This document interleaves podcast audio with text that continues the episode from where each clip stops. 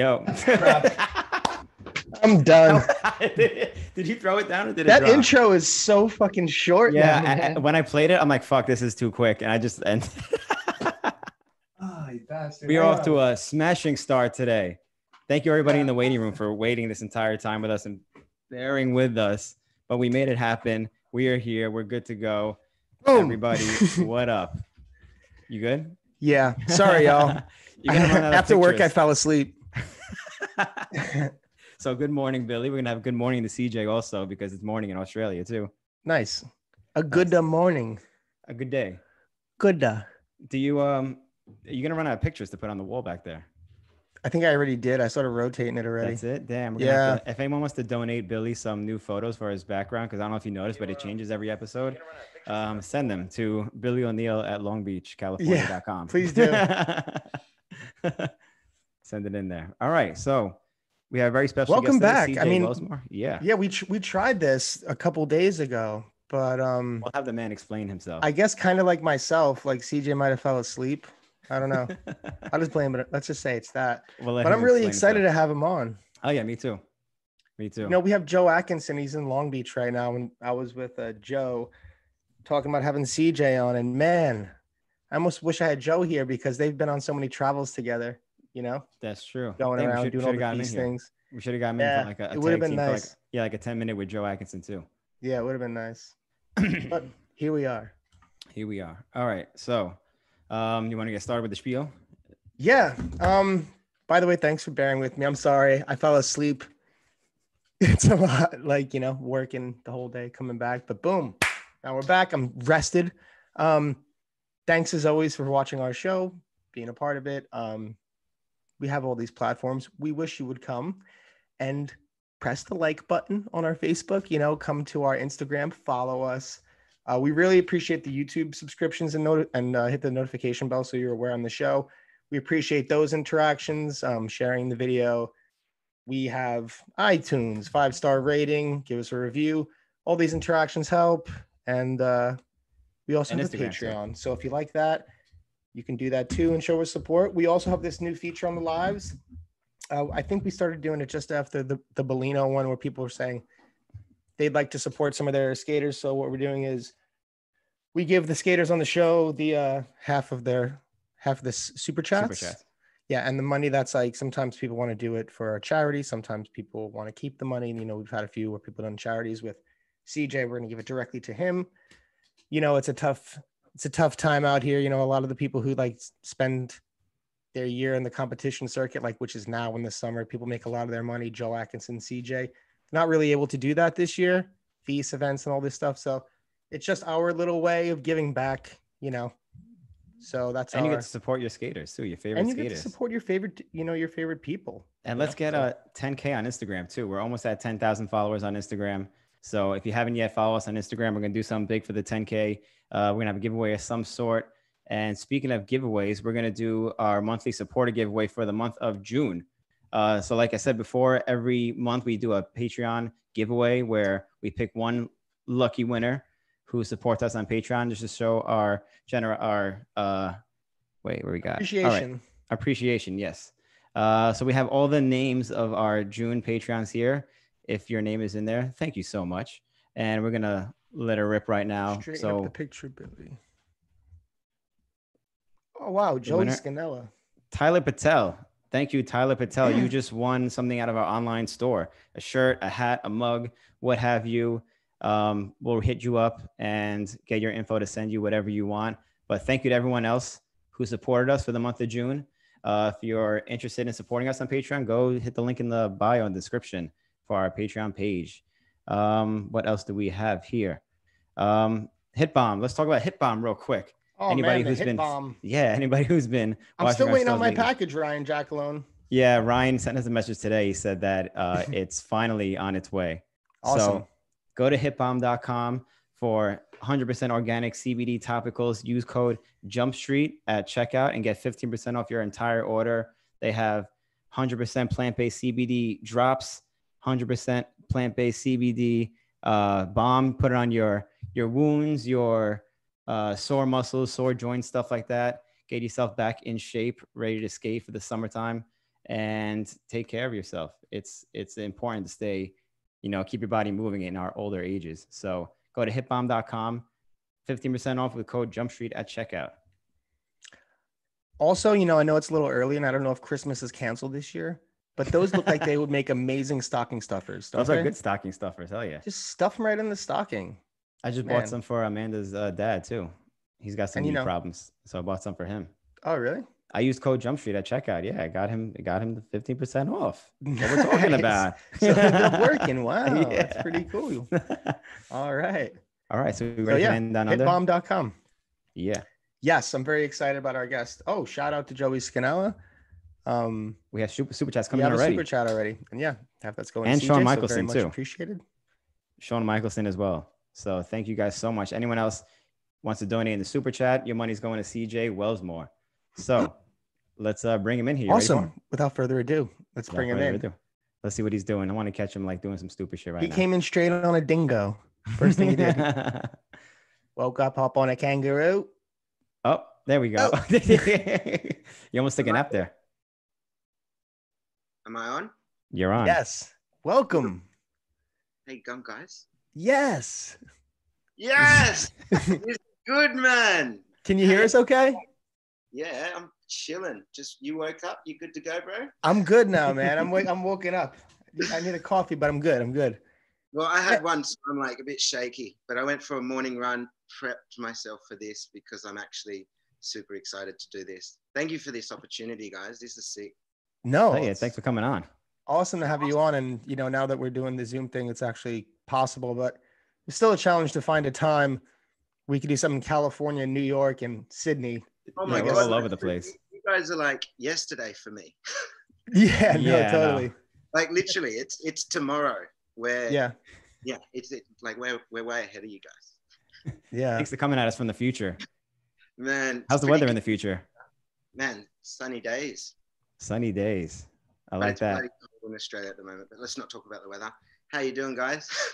yeah all right how you been going man i mean you know i don't know how it's been over there in australia in the midst of all this but i've seen some stuff on your instagram and you look like you've been out in the maybe in the beginning out in the outback a little bit a little outside of the city yeah, I mean, so to put it like, basically, I had to come back. I live in Thailand, but then I've had to come back for this whole pandemic thing, um, and so there hasn't been much to do. So I basically rented a camper van and just pissed off. Got out of the city, took my Brazilian mate Luciano, and we just headed up the coastline for the last 18 days. So I've only just come back to reality in a sense. Um, yeah, but it's been amazing actually. It's been so good. Yeah, I Do didn't know you lived in in Thailand Yeah. because I I- saw you there for a while. Like we hadn't, you know, I haven't seen you in years. We haven't spoken about it, but I I had an idea. Like, well, maybe he's staying there during like the off season because I know you like to spend like the summertime traveling skating. But Mhm. how long were you living there, and when did you end up coming back to Australia? dude, I've been there for like two and a half years, um, living in Bangkok. I mean, it's just a perfect center point for traveling to contests and doing tours, and also a hell of a lot cheaper to live than Sydney, Australia. So yeah, basically, it's been I've been living the dream out there, but things have just been put on hold, unfortunately, for everyone, the whole world. But yeah, I had to come back to Australia. My girlfriend had to go back to France, and that was bloody four months ago. And Wow. uh, so I've only just moved in with a mate, Declan, who Austin knows.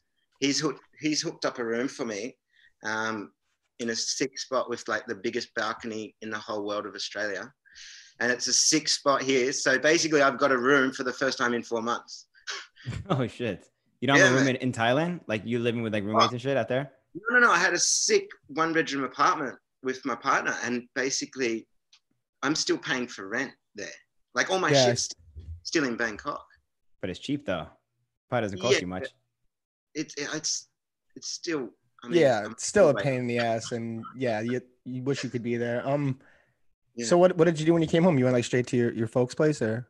Yeah, exactly. I, I actually was meant to come back just for 10 days, but then obviously I got put into self quarantine for two weeks and then wasn't allowed out and doing anything. And then basically I went down, stay with my parents, my mum in on the coast, which is like the, the best thing for me actually, just to reconnect and chill out a little bit. Just went fishing and doing all that stuff. And then yeah, um, you you were having actually some pretty sick pictures on your Instagram, like by some fishing holes in the morning. Man, remember seeing it's been sick. I just go on little adventures by myself, solo. Like I'd go exploring around the cliffs with my fishing rod and just find sick spots and like just get back to nature.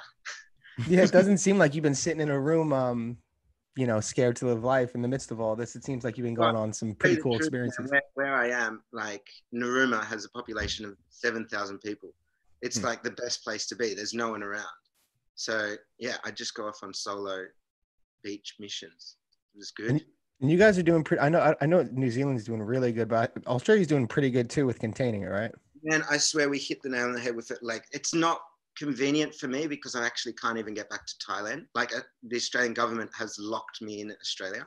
So even if I wanted to get back to my life and my apartment in Thailand, I can't actually leave Australia. So that's kind of shit. But Yeah. also, they're really they, they they're controlling it so well. So I can't complain. And realistically, it could be worse. So basically, I don't talk about it too much. I just kind of just make the most of what I'm able to do here. Totally. And it's not bad in any way. Like I just Yeah. rented a camper van and traveled up the coast and hitting all the bowls and like skating, surfing, and just yeah, making it happen. Plus, I've got all the homies here who I haven't seen for like three years. So we've been going out skating and yeah, it's been That's sick. awesome. actually amazing. Yeah. So, That should so be why- your first but- answer. Seeing the homies. Yeah, of course it was. I mean, it was good. It was good. It's been great. Like, yeah, seriously, because in Thailand I got the crew like the my friends like Warapoj, Note, and Jurasak and stuff like this, and they're amazing. But they don't like to drink as much as Australians do. So, so when we go out on a skate, like a Thursday night skate, and just cruise around the city, like Austin, you've been here, you've seen what what it's like. It's Many just like it's a whole new level, man. Like we've got such a sick crew where we'll just have beers and session through the city, and it's just like, yeah, it's amazing. It's just part of it. Yeah, yeah, we, we culture. we kind of got that going on in New York a little bit too. You know, Of people course, meet up, you know, sure. beers and yeah. yeah. Did I you? love- Did you like? I know you were posting those crazy street sessions that you guys been having lately. Were you doing that like during the actual quarantine, like where shit shut down and you guys could like mash through the city without getting kicked out of spots? Like, was it like that down Uh, there? It's pretty, it's pretty open at the moment. We weren't there was there's like the 1.5 distance from each other, Yeah. but we don't do, do yeah like it was pretty. Shit wasn't open. closed when like in the No, heat no, of it. no, not at all. No, but Oh, like they okay. were in the streets, so basically we had it all to ourselves. Yeah, that's what I'm saying. So you took Yeah. advantage of that. Oh, completely. Yeah. So good. Stay tuned. Dom West, the best. He's coming through with the goods, man. We've got uh, Oh no. some amazing content that like I, I'm I'm really looking forward to to being able to release. Yeah, it's happening. That was the best. Dom West, the best with the thumbs Yeah. up. That's like that, that should be the opening to every Dom West video. Dom West, the Shout best. Man. Yeah. Nice. So so I love his work. Like the Dude. yeah. He's David Attenborough, mate. Like he, He he's is. Animal Planet. He's he's got the hookups. He's killing it, man. Literally. He really is. he's got like the best equipment now and of course always you, you're growing you're learning and he's just getting better and better like yeah i don't No, I and he's don't still even- and he's still skating, ripping because like a lot a lot of the times, you know, I, me and Austin talked about it a while ago, but sometimes when people find success through other avenues, they just you kind of they disappear from blading sometimes. But the Yeah, fact that like he's still working in it, but like I see clips of him, he's still like ripping too. Like just like recently, he was like getting some clips that were really sick. 360 top soles i've ever seen man and he, he's got these rubber legs still Yeah, he's sick Shoe top soles are on point too. man we, we, we're trying to film more of him because basically he, he's always behind the camera but he shreds yeah. and yeah so hopefully we'll get some clips of him Is he making like a quarantine video or something like that? Or Uh, just something in general? Like maybe some well it's just the homies it's just the whole crew and so whatever we can create we'll just decide what we want to do with it but i've also like i'm pretty keen to to create content for myself um as well so we'll do like i'm pretty sure like a mixed section like with everyone and then i'm working on my own projects with him as well so um yeah it's exciting times all around man. Yeah. Um, I, I wanted to ask because you were talking about traveling across skating and surfing. So, like surfing, or like because I know you're like big with boogie boarding. Like you almost went pro back in the day. Is that right? Oh no, I had a little shop sponsor, yeah, for bodyboarding. Mm-hmm. Um, but it's just a bit of a hobby. I mean, I stand up too, surf.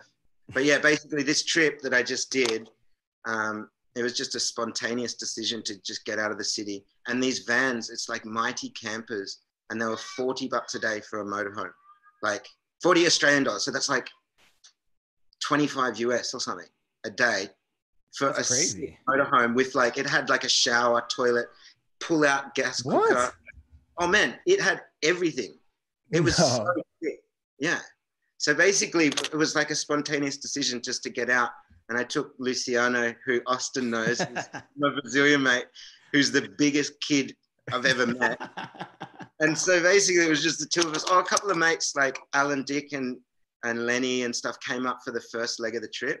But we just like, just didn't have a plan, just skate up the coast, surf, and just find bowls. Like, yeah. And it's been turning out really well, man. I don't know if I've been starting to make like a YouTube channel and um, do the thing, do the thing diaries.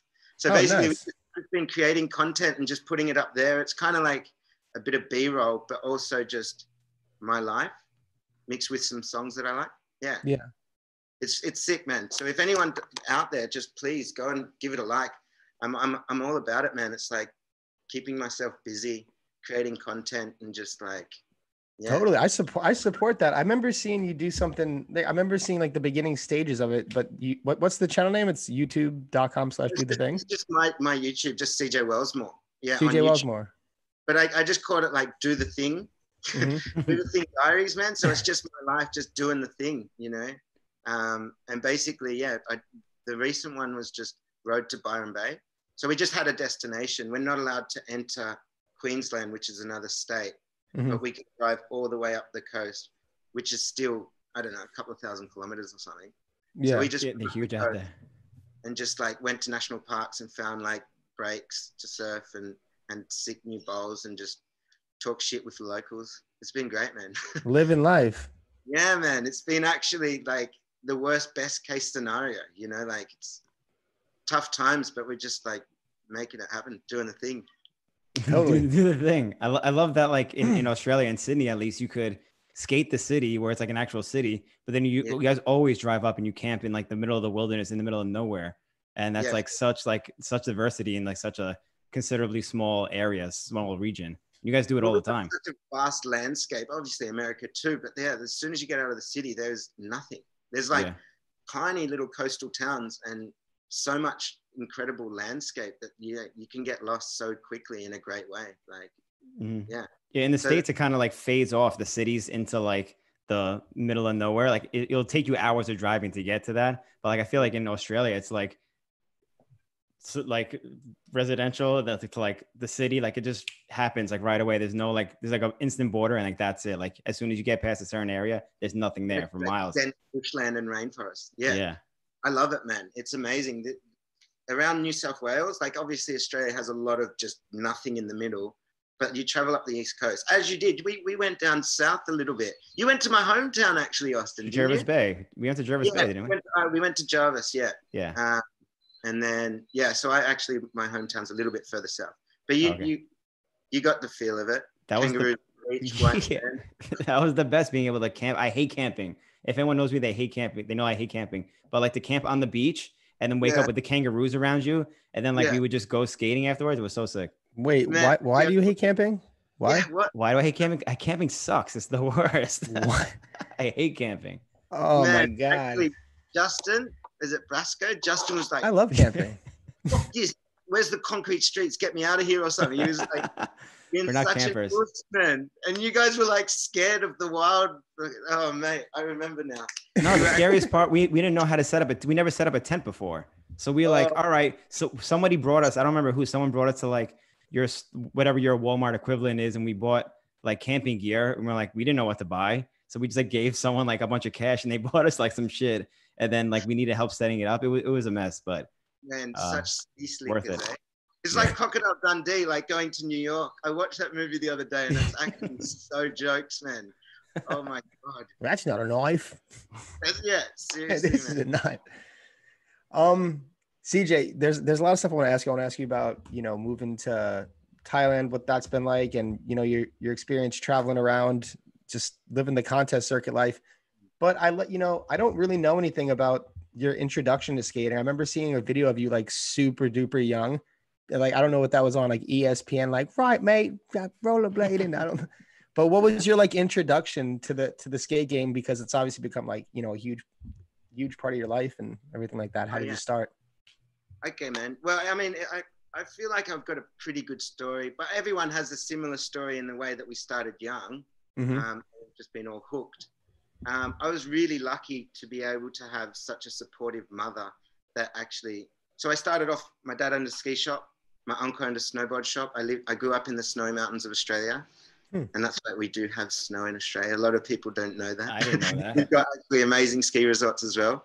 So yeah, I grew up there, and then my parents moved away from the snow, and we just bought. My dad bought us like some inline skates, and uh, from there I was only six years old, but that I yeah I, I started then and just kind of never stopped. But yeah, basically moved away from the snowy mountains and started uh, pretending to ski on on skates, and then we went to a skate park and saw people doing like helis, which we called a heli, which is a 360. So then we started doing Helis? heli. Yeah, heli, like a Heli, helicopter. heli. Okay, yeah. And then we started learning double helis, which is like a seven. yeah, yeah. So that basically it was like the the world, the beginning. Double of helis before a heli and a half, though. It was just he- heli to two, double heli. Hell yeah. don't and a half. what 540 was. it? Maybe it was a heli and a half. Yeah. um, so yeah, but then I uh, I went into my first competition. I, I actually there was an amazing skate park. I grew up in the capital, Canberra, ACT. Um, shout out Canthrax and all the boys there. So I grew up there, had an amazing like crew, and uh, went in a competition in 1999, and uh, ended up winning vert and street, and then in under Damn. 16s as well. I think I was like nine, and I took out under 14s and, and under 16s. And then I got an invite to the Junior X Games, which is like Asian X Games in Phuket, Thailand, actually. And um, And you were how old? Nine. uh, by that stage, I think I was 10. Yeah. So I Wow. was 10. And then I went to the Junior X Games. And then that's competing. This is, by the way, this is competing with Sashiro, Dakeshi, uh, Note, um, Jurasak, Tasson. There was like five of us as we're all tiny little kids. Nicholas Schofer, and we're all little kids in Thailand, Phuket, competing in the Junior X Games it was actually amazing. And then 20 years later, we're all just big kids doing the same thing. Yeah, still competing together too. Actually, so sick, man. That is insane. How that's a beautiful story, eh? Like, It's so I- I- beautiful. yeah, man. We were just in Japan recently, and the, fo- the there was four or five of us together, and we're at the bar afterwards, and it's just like, man, this is beautiful. This is so sick. 20 years of doing this together, and we're still Wow. kicking it and still like that. Yeah. So, anyways, basically that was uh, the Junior X Games, and then I uh, I think I did all right there, and then I went into the Asian X Games, which is like same event but after the Mhm. Junior, and then I got to compete with like I don't know, Julio was there, Arlo Eisenberg was there, like the whole Oh, crew. shit. No way. Basi- Yeah. So basically, 1999, I snuck out of my mum's like the hotel room and went out and partied with everyone when I was 10. No. And I was with Arlo in a bar, and basically, I was like, Arlo, you said you'd give me a shirt, and he he had Senate, and basically there was like a prototype Senate shirt, and Arlo goes, oh yeah, sorry man, took it off and gave it to me, and I was like, oh my god, yeah. Oh, And then Arlo walked around for the rest of the night without a shirt, and I he just I got that like sick limited edition Senate shirt that's in a big print at my family home now, like signed, and it's like, yeah, that's sick. yo, I was gonna have ask if you still have it. You better have that. Yeah, I, I got it. But my friend, he let I let my friend Dave Jacobs wear it for his 16th birthday party, and he vomited all over it. oh my god. No. From drink, what was he drinking too much? like- my gift to him was like he was like, oh, You can could wear this for the night. yeah. And I was like, okay, but look after it, man. And he got pissed and vomited on it. Is the stain still on it, or you cleaned it? No, I think Mum washed it. Yeah. Then it doesn't smell like Arlo anymore. Uh, because That's a good thing. that smell, it had like that Arlo. smell of Arlo, you know? Yeah, we used to smell like oh Arlo. Arlo. Right after he skated the X Games. Take a big sniff of that before you hit a rail. That's so Um, funny. I remember yeah. seeing Arlo back in the day too, like um in New York when like he would go around with Rollinson doing the shows and just at that age seeing seeing Arlo was just like so I couldn't imagine him like you know taking taking the shirt off and handing it to me at that time. That must have been a pretty pretty cool moment. it was a yeah, it was amazing actually. But who else? Everyone was there, like Jeff Dyneforth, like at so many people at that start, and it was sick, man. Like, and then each year after that, I ended at the the Asian X Games and ended up getting like fifth or sixth, but competing against all the pros, and like so that was a really good moment for me, and because I was like ten, and then basically um, didn't stop for since then. I mean, I moved to the coast and had a little break for about three years. Got into bodyboarding, Mhm. um, but also I was living in a tiny, tiny coastal town. Didn't have a skate park.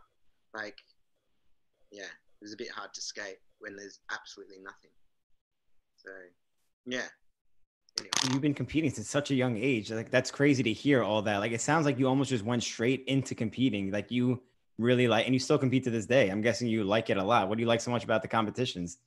Oh mate, I thrive off that. Like I'm a bit of a adrenaline junkie for that, man. I love the pressure and I actually yeah, I I absolutely love it. But actually I started also getting in I was still skiing as well. And I, I went into like the, the winter X Games when I was like 10 and 11, which I haven't released any of this footage because I did ski boarding. And it was like You competed in the Winter X Games? Winter X Games, yeah. No way. Yeah, when I was like 10. And, and basically, like, I, first time I'd ever, I used ski boards for a week and it was like all over Fox Sports and all these things. And like, yeah, my mum's got so much footage, like videotapes that at her place, and I haven't been able to transfer it to, to anything now. But yeah, there's like so much content that I'd love to show and share like the, my story to. Cause yeah, I'd like went in the Winter X games and did like the big air and triple jump and I'd never even hit these jumps before, and I was on ski boards for a week, and then just What? sending it like doing flatties and stuff. Yeah, thrown in the deep end with all the big boys. You got to put that on your YouTube channel. Yeah, I was about to say you you got you got to get all this stuff on your YouTube channel. Hundred percent. I mean, my mom's got it all down down the coast, but it is, yeah. I don't know. There needs to be a way to like transfer it from like a VHS to, I don't know, online. I don't know. You got to talk to your boy Dom West. He could do it. He could Yeah. figure it out. He's a magician. All right, I will. because yeah, that's it's crazy content actually. It's amazing. So yeah, so I went from there, and then I stopped blading for a little bit uh, because I moved down the coast, and then came back to skating. And basically, when I came back, I stopped for three years and didn't follow anything. Came back to the time of like leading the blind, them apples, killer boots. Mhm. And that was when I came back to blading, and I didn't know people were doing like budgets and stuff like that. I Mhm. was like, what the fuck? This is incredible. It had such a big transformation within three years. And I was just absolutely hooked. I mean, caught back up with my mates. I moved out of home when I was 16, moved into a blader house in Canberra with the Canthrax guys. And literally just That's from- young, man. 16. Yeah, super young. I think I was even 15. Like, yeah. Damn. But I grew up way too quick, man. Like my mum was like, okay, you should do these things. And I was like, mum, I'm, I went to my first 18th like party when I was 10 or something, you know, partying in Thailand when I'm, I'm literally going into like crazy nightclubs and I'm 10. That's That- mental. So Yeah, I grew up, What about being 15 and living in the house? Were you like getting up at a skater house and going to school, like high school? no, I was, I was studying like um, uh, business through TAFE, which is like a, a course, um, kind of like a university kind of thing. So I was doing my business course while uh, working a little bit, but just skating as well. Yeah. What about what at about high school? Do, do you guys do you guys have high school in Australia, right? I know I haven't yeah. been there, I, but I, I pulled out of school um, end of year 10, which is the equivalent. Yeah. So I, I finished year 10 and then you can go on to year 11 and 12, which is college. But instead of that, I did a TAFE course instead, studying Okay. business and uh, marketing. Hmm. So yeah, and then basically living in a in a Blader share house, but it was a wild house. It had like, I don't know, all sorts of things. So this wasn't this wasn't this this was the precursor to Vine Street. This wasn't obviously Yeah. not at Vine Yeah, Street yeah. yet. So I was living down in Canberra, and then like just in a wild house while trying to make everything happen. We had like poker machines and motorbikes in the house, and just like Hmm. it was just hectic. And then, and then my dad came down. He was like, "What the fuck are you living in this? This is mental." He goes, "You're coming to live with me in Sydney." And I was like, "Yep, let's go." So I just got out of there and moved to Sydney, and then uh, started skating with Ryan Arnold and and Tian and all these guys. And then over two years, then we created uh, Vine Street. Man, got that house going with Dom and and the whole crew. Jamie Knapp, yeah. Well, well, f- first of all, your life sounds uh, up up to this point, your life sounds like a lot of fun. You know, motorcycles, skiing, running around, blading, boogie boarding. That sounds, you know, living in a shred house at 15. Um, yeah, that sounds really rad. How did you? So I, I don't actually all know who was in the Vine Street house. You were saying Dom and who else? So we had yeah Dom, Jamie, Jamie Knapp, uh, Ryan Arnold, Simon Dorobowski, Mass Awatari from uh, Dubai, and um, then we had like it was there was always people there like every there was people from always around the world like we'd always just get messages like hey i'm a blader from bloody bulgaria or something it's like yeah can i stay with you guys and then people would just always be there so it was like yeah just a big party house for bladers Did you guys get that house for that that intention, or was that like someone's house and then like people started moving in there and like, all right, fuck it, it's the Blade House now. Let's just do this. No, it was like we all kind of wanted to get into a place together because we'd always be skating and we're all li- living in separate parts of Sydney. I was like, why don't we just get a house? And it just kind of perfectly worked out. We got this place that had like four bedrooms or something. Yeah. So then we we just we didn't really plan too much other than just like getting a place together, and then it kind of created itself. It turned into this whole thing. Yeah, It was in the hood too, wasn't it? it was in the ghetto. The ghetto, yeah, we call it the hood. It's, it, it's literally changed completely now. But that was like, that's the street you didn't want to walk down, hmm especially at night. And some sh- gnarly shit happened actually. Jamie got beaten up, and yeah, it was pretty hectic. But we became part of the rough crew, neighborhood. and we ha- we had amazing friends that, and then we were protected in that community. Yeah, but now that that's like extremely luxury apartments and everything around there now. Like we wouldn't be able to afford the rent at Vine Street nowadays. Like Sydney's just dramatically the transformation in in price and everything. It's just gone mental. Yeah. So I it's feel like that's happened to like all cities worldwide over the past like 10 or 15 years. Yeah, yeah, yeah. Mm. yeah. Not in Bangkok, but I can I can afford to live in Bangkok. Yeah, so like that that's another thing I was like, you know, curious to ask you about because I remember you've been living this this circuit life, I guess for lack of a better word, for a long time where you just like I mean, I've, I've seen you do it. Like I was, I was actually Joe Joe Atkinson's in Long Beach. He was in Long Beach Yeah, last yeah. night, and I was hanging out with him, and I was like, man, you and CJ just like do this thing where you just go, and I guess like a lot of other people end up doing it, like just chase the competitions around, like do that, and then kind of live like the rest of the year. That seems Yeah. like a heck of a way to live, man. I mean, like if things are going good, it seems good, but I, I'd imagine it'd be pretty, you know, raw at times, you know, especially in the rollerblading world. Oh, completely. I mean, I've been doing competition, the circuit for many years now. I mean, first time I, I won an event in the Aussie titles or in in Queensland or something, and I won a free trip to AIL Woodward. Hmm. And so I that was the that was the prize, and it was like to get an Aussie over, show them what we got.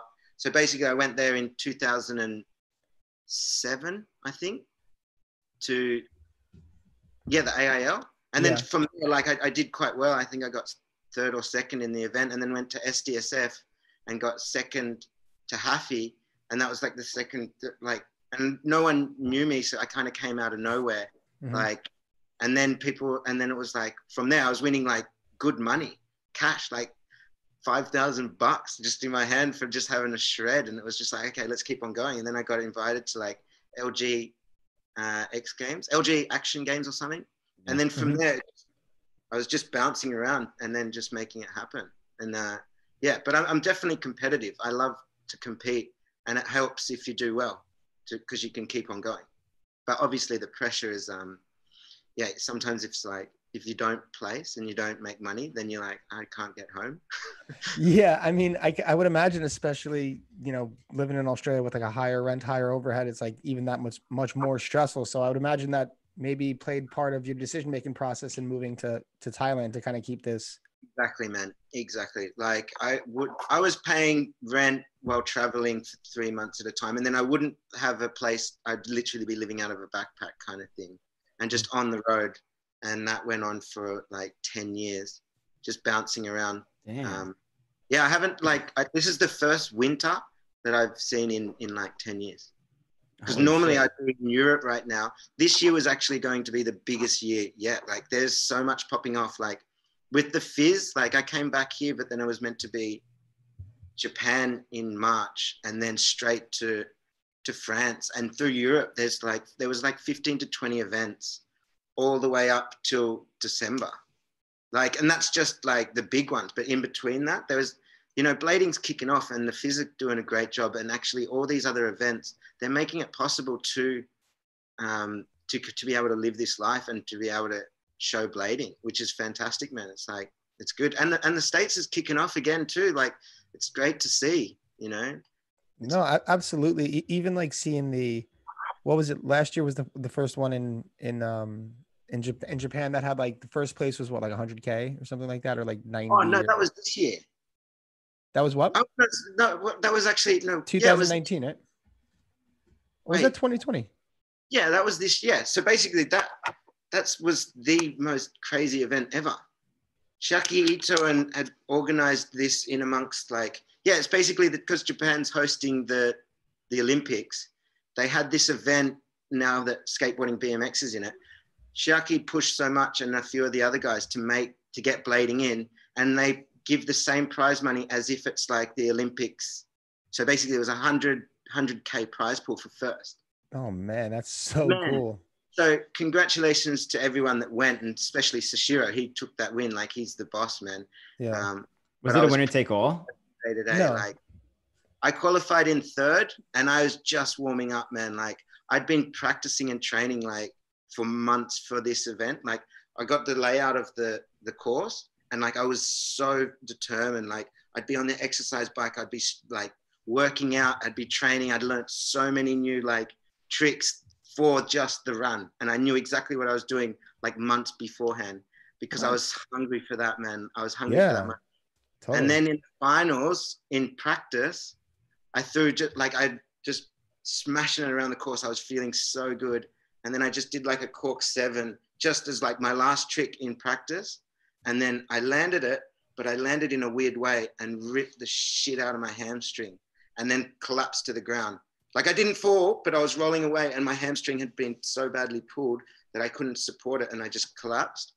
And then basically, um, my mum was even there. She flew over because she knew she, I was like 100%. I was like, I'm taking this. And my mum's like, all right, I'm going to come over. Like, and then she had an Australian flag and all this. And then the, Uh, she kinda had to pull the Australian flag away because I'm like crying. on the floor. oh no. But man, and basically, my mum's a nurse, and she, we went to like the first aid thing because it was like, and th- that was when the finals was just about to start.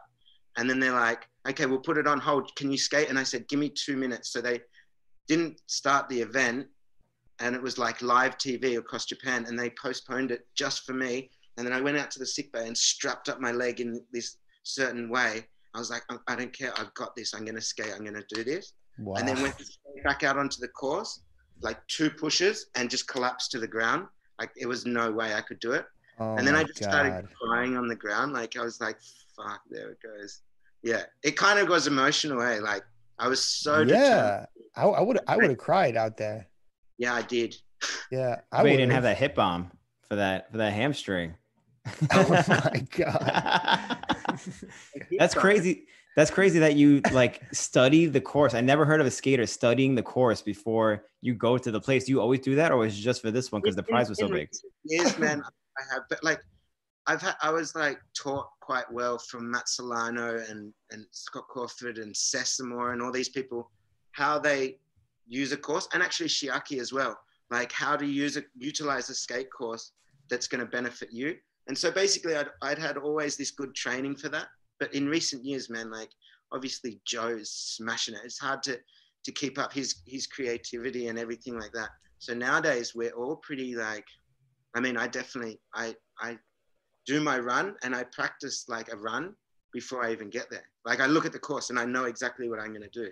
and then you get there and you realize the what you think is possible is actually like a, a 15 foot quarter. Like you don't realize it, like it looks a lot smaller on, on your phone the course. And then you get there and it's like what the fuck is this man? Yeah. the courses are just massive man now. Yeah. It's kind of it's kind of tough to do that until you show up in real life. I bet. yeah 100% like the most recent one in uh, china uh, the FISE that was in december uh, november. Man there was this vert wall and i was like in my in my head before i was like i reckon i could alley fish that through across there and then i got there and it's literally the biggest wall i've ever seen um, and i managed to get up there once in my Is that the one final- you backsided like during yeah, the run? yeah, yeah. oh, yeah. that one, yeah. That looked insane when you when you backsided that too. man, I surprised myself because I was like, there was Yella trying it and a few other people, but no one got it. And I didn't even fuck with it. Like I didn't even try it. And then I I smashed out my first run in the finals, which put me into first place. And then I had one more run, and it was kind of like a victory run. I was just like, I was on form. Like I was, like I wasn't even there. You know what I mean? Like I was just like Super Saiyan in a sense. Right. Nah, totally. Like it's just working and you're just in the zen moment where it's just happening and you're just watching it happen. And so I, I was like, last second, I was like, you know what, I'm just going to try and start my run. I'm just going to send it and try and backside that. But I didn't even suss it out before it, like properly. And I just went super saiyan and then managed to get up there. And that's how I started my run. I was like, oh, okay, let's go. So yeah, Well, how big did you think that was? Because that's like a 20 foot wall. yeah, it was, it, but it, like it had vert for Yeah, about flat. 10 feet, I reckon, 10 to 12 feet of like straight vert. So to get up there, it's like you have to tuck as much as possible and then literally till you're up on top. Like, yeah, it was so scary just to drop in, man. Like half the sick. like didn't even drop in on it. Like, and I don't blame him because you literally like, holy shit, you hit G force at like the compression Mhm. as you go down just to roll in off it.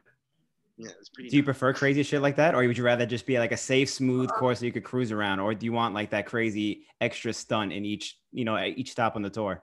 well what i what i do love and what i found myself um, better at than technicality now is literally just flowing through a line and using every bit of transition to maintain speed and also to not like because if i'm jumping and doing grinds like through the whole course it's you're so draining on these ramps but now if i, I maintain my speed and literally do figure eights through a course like just flowing and trying to use like a, a transfer that hasn't been done and just trying to use the course in its own way.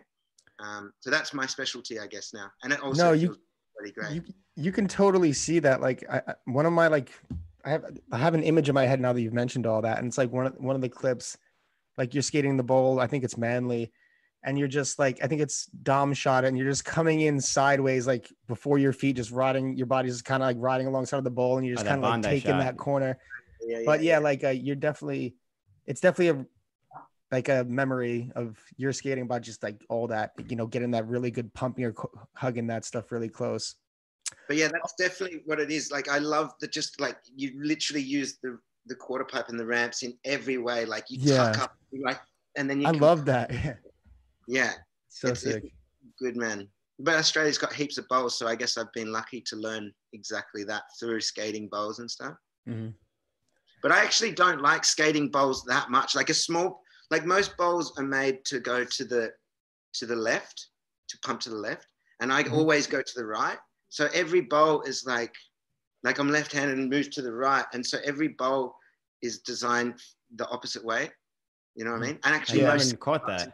as well Yeah. funny story like actually I, when we do a competition everyone will go this way to the left and i'm like i never get a go because i always go to the right and that's why i have always collisions with people in in a course when in practice like i've broken like six ribs just from running into people over the years like Holy six shit. different times Six different times? No Yeah. way. 'Cause literally i'm like i'll go to because i always go to the right but everyone's always going to the left and i'll like air a transfer and then all of a sudden there's someone here and i just smash into them Oh and I man. just up and just hope for the best. But yeah, Well, you definitely find you definitely find a way to make it work for you.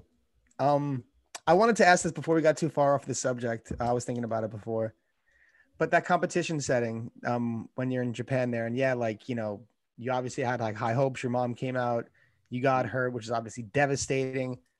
But you know, I remember when I was first watching it, like just all the stuff from back in the states on my phone, seeing everyone get together through their Instagram, and I was like, wow, I wonder if the amount of money at stake is like changing the uh, competition dynamic between the homies because it's such like an unprecedented amount of money. Like normally when people are competing, it's for like two grand, maybe five, in like Yeah, really yeah. good situations, maybe 10. And then, you know, homies are being homies, but it's not like cutthroat. I, I would just imagine like when it's so much at stake that maybe it changes the dynamic. And I was kind of curious about that. Was there anything like that? Well, I mean, for sure. I mean, unfortunately, it's pretty, it's it's competitive now. But look, to tell you the truth, man, we're all homies. Like I get along with Yeah. everyone.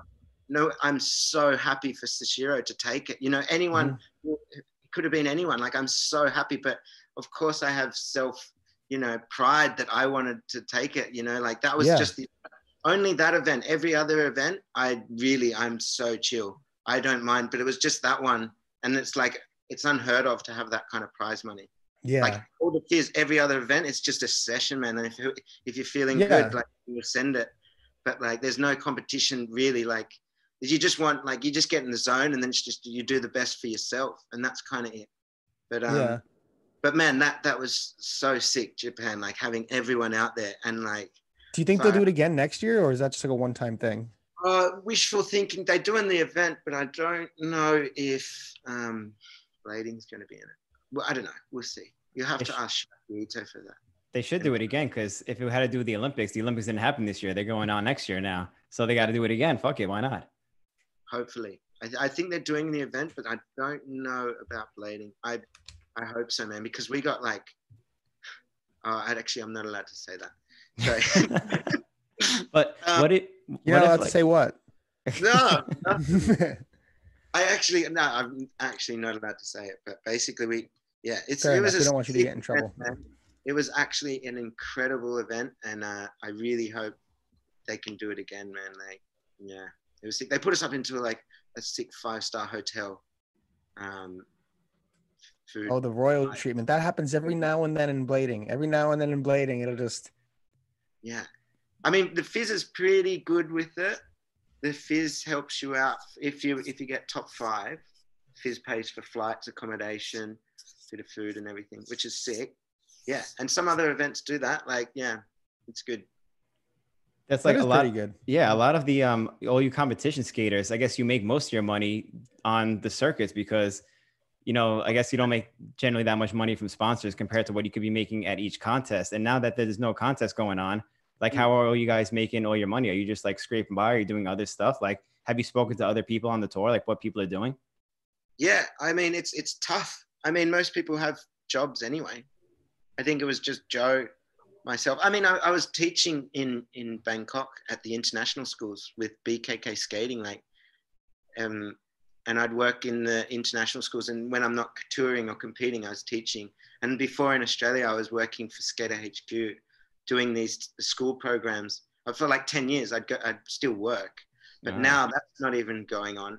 And so, yeah, man, I'm scraping by. Obviously, like it's tough. Everyone, uh, especially now. But yeah, if there's no competitions, and also, yeah, it's it's pretty it's pretty tough. Um, Yeah, Yeah. I'd, ima- I'd imagine so, especially with like paying your uh, apartment over there in uh, Bangkok. But you know, I had some Um, savings from competitions, but that was like now now gone. You got to start a Patreon now. that You got a YouTube channel going, start like a Patreon, start doing your own thing. I love the this concept, man. Like I love keeping myself busy, and I love just sharing and creating content and sharing like my idea and my life and my style or whatever. And that's exactly what I'm starting to do, man. Like it's it's so fun, and I love just to share blading and my outlook and my idea on life as well. Yeah, you can make money on that. Do it. and- and Yeah. Yeah. So go on, Billy. no, no, I was just gonna say, and honestly, like for me, like I think, I think it would, it's, it would be better for the community and just everyone in general if we could just see uh, our people who, like you, have put in so much time and ener- energy and effort uh, Yeah. to live this life for so long, and just for you to be able to sustain in whatever way. And I think that would just be great for like Yeah. new kids coming into blading and just like keeping our thing going is like keeping our people who have like put so much time in. So um, I, I think a lot of people, you know, if they're aware of that, they'd be willing to support. And I definitely would be as well. So Fam, it's it's huge, and everyone does support, and that's actually it's quite nice. But when I one thing I do realize is like I'll put like a, a just a single clip up on Instagram or just like something that's not so good, and it'll get like fifteen thousand views, and then I put all this effort into making like a proper edit and doing all like multiple tricks and travel and all this, and it gets like one third the attention. You know, like it gets nothing. You know, it's funny. Nick Lomax told me something about that. He's like, because obviously, like you know, I think uh, with a power slide, like a lot of the the payment comes through like putting up Instagram clips and like the social media stuff. And uh, he said, out of all the things he posted, like hammers, edits, crazy tricks, he's like the most viewed thing he has is hmm. uh, Dan O'Gorman punching a watermelon mm-hmm. in slow motion on his thing. He just basically held the watermelon and Dano just punched it and it just exploded. And that's his most viewed thing out of all the so, Seriously, yeah. I don't get it, man. It's, it's no joke. It's actually that. Like it, yeah. well, there you go. That's short. even more reason for the YouTube. Yeah. You got to you got to start yeah. digging into that, that that interesting stuff off blades and, and yeah. figuring out what works and kind of integrating it all. Growing up, I would always love like you know like B Bell's films like and all these all these like oh yeah fights rapping chicks Roman. It's like, man, I love the B-roll. I loved behind the scenes. Like the skating is sick, but you'll also get to know the person who it is rather totally. than just skating, you know? And I was always like, if I could ever hear just like, I don't know, anyone talk uh, aside from skating, it's like sick. That's my favorite bit, you know, mm-hmm. like, and so basically that's what I'm doing with my YouTube channel. But I remember Sagona saying like, he doesn't release much content because he keeps it fresh, you know? keep mm-hmm. the hype. But nowadays, it's like there's so much. Can, like I'm, I'm the complete opposite to that now.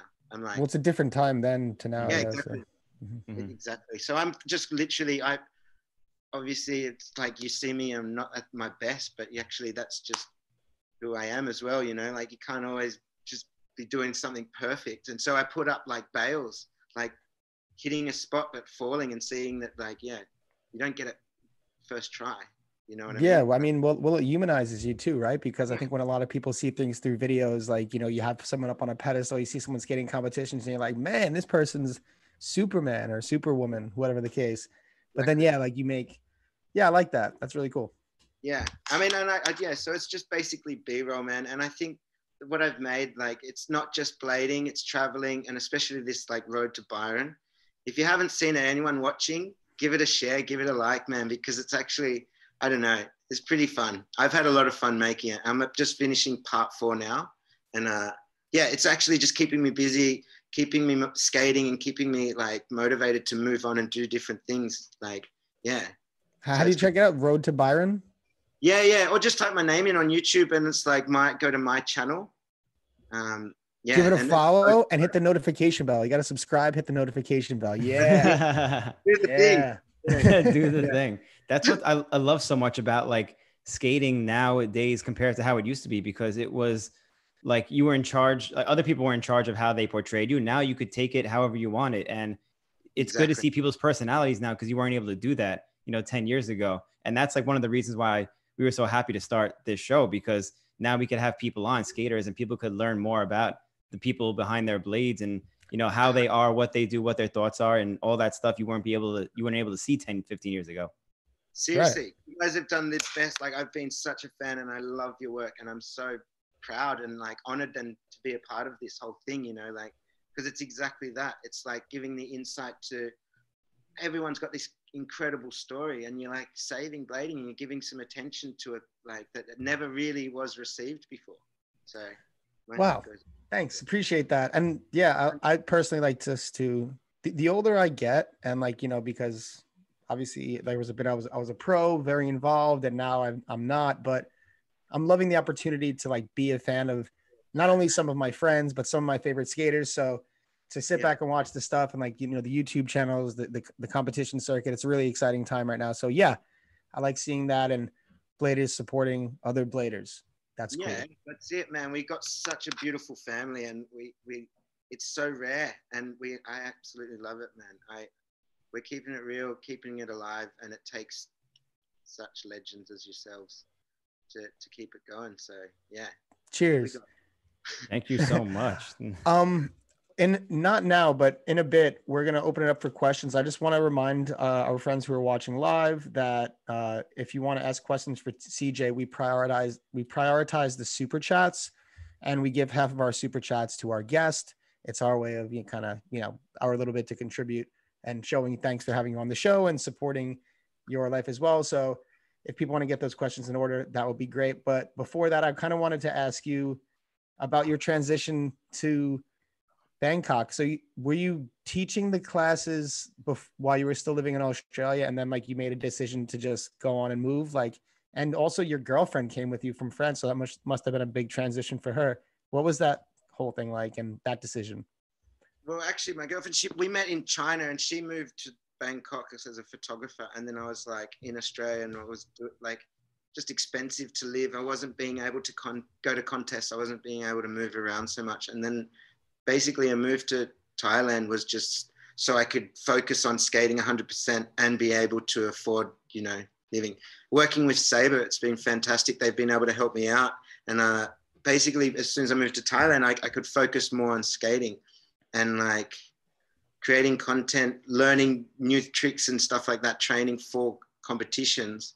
But also, I just got hooked up with a with a company that is there, like a French blader in Bangkok, BKK Skating, and um, yeah. So basically, he's like, yeah, you want to work with me because I've been teaching in Australia for ten years, and then just doing the international schools one hour, like Sessions. I didn't know you've been teaching for 10 years. It's crazy. That's a yeah. little known yeah, fact. I, have been teaching schools like 20 kids from from like tiny five year olds through to adults, you know, like I would do wow. whole yeah, like 20 students at a time. And they like all the prestige schools around Sydney. And it's like I'd rock up like, NIA going, who's ready to skate?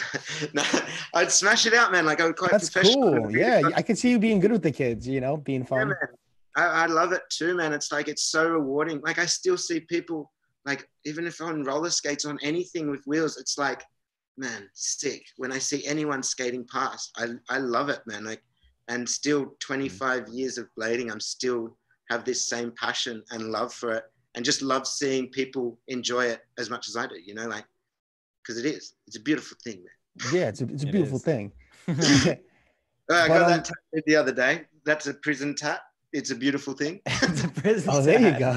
That's what happened on the trip, man, on the road to Byron. I don't know. It's, it's pretty funny. Yeah.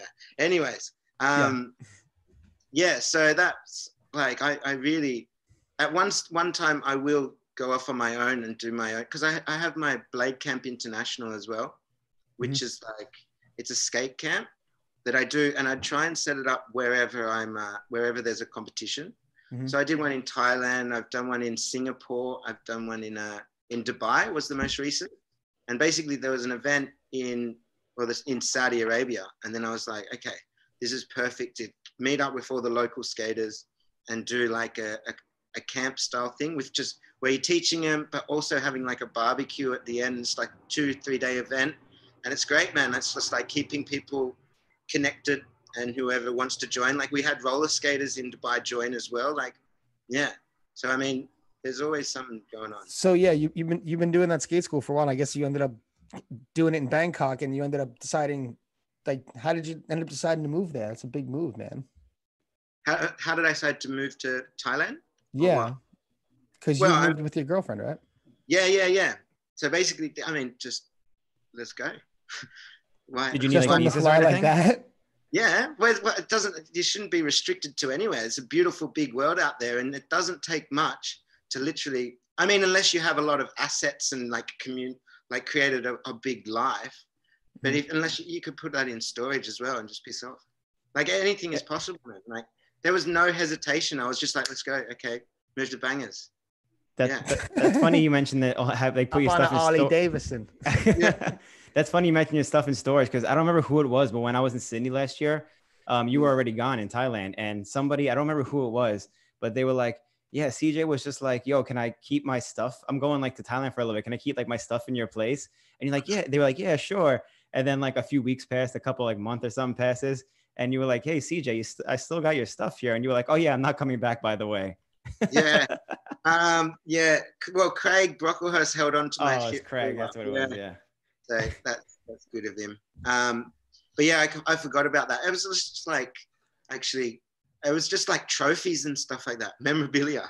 And then I finally got it down to my mum's place. So yeah, of course it takes homies to help out as well. I mean, yeah, a little bit. Yeah. you don't need like a visa of any kind to like go, stay in Thailand for that long because a lot of people I know have that problem going to another country. They only go for a few months, but you've been there for a while. I mean, there's a, where there's a will, there's a way. I mean, I've, I was always on, on a tourist visa, but it worked perfectly because I would literally like be able to go to a competition and then come back and just do it like so every three months Oh, you have yeah. to leave. Mhm. and I would just go to a competition anyway and come back. But I've just been applying for a um, a business visa there, which is with through TESA, which is Thailand Extreme Sports Association, and that's to help out as as if I'm a a valuable asset to help teach the Thai team. Man, Thailand is incredible with their support to the skate community. It's actually sick. They've got a whole organization. no, Like- like Richie had a job over there, right? yeah, yeah, hundred percent. Yeah, Yeah. I like the teaching the Thai team. Uh, But Michael Palak used to teach the Thai team as well. But he was on like when like he it was like a real job, like a well-paying actual yeah. job. Yeah. yeah, and the, the Thai competitions would be like, no, my homie, he he won like I don't know, I think it might have been like a hundred thousand dollars from Thai competitions because That's they paid, yeah, but it was big money, and that was like just through the the Asian competition scene. Yeah, it was huge then, really. And so they're still doing that, and I've got a uh, a business visa now that's being processed to um to help teach the Thai team. So that works, but I So just can't. When things lift up, like uh, if this whole COVID thing ends, like you want to stay there for a bit? Is your plan to go back there, kick it there for a while? I, I'm man, I really do love Thailand, and also the I'm I'm not done yet with skating. Like I, I wouldn't be able to travel and compete and live that life if I was in Australia. It's just Mhm. too expensive. But, uh, now I I can now have. I like a bit of structure and you know comfort. So to be able to have an apartment in Bangkok that I can afford, and then be able to move around, it really works. But uh, you can't do that in in Australia. Like the rent just for a room, it's ridiculous, man. Yeah. So Thailand works for that, and it's a good center point, and yeah, to move around, it's it's going good. Well, tight, man. That's awesome. I've always wanted to go to Thailand, and it seems pretty cool, like the setup you have down there, and makes sense that.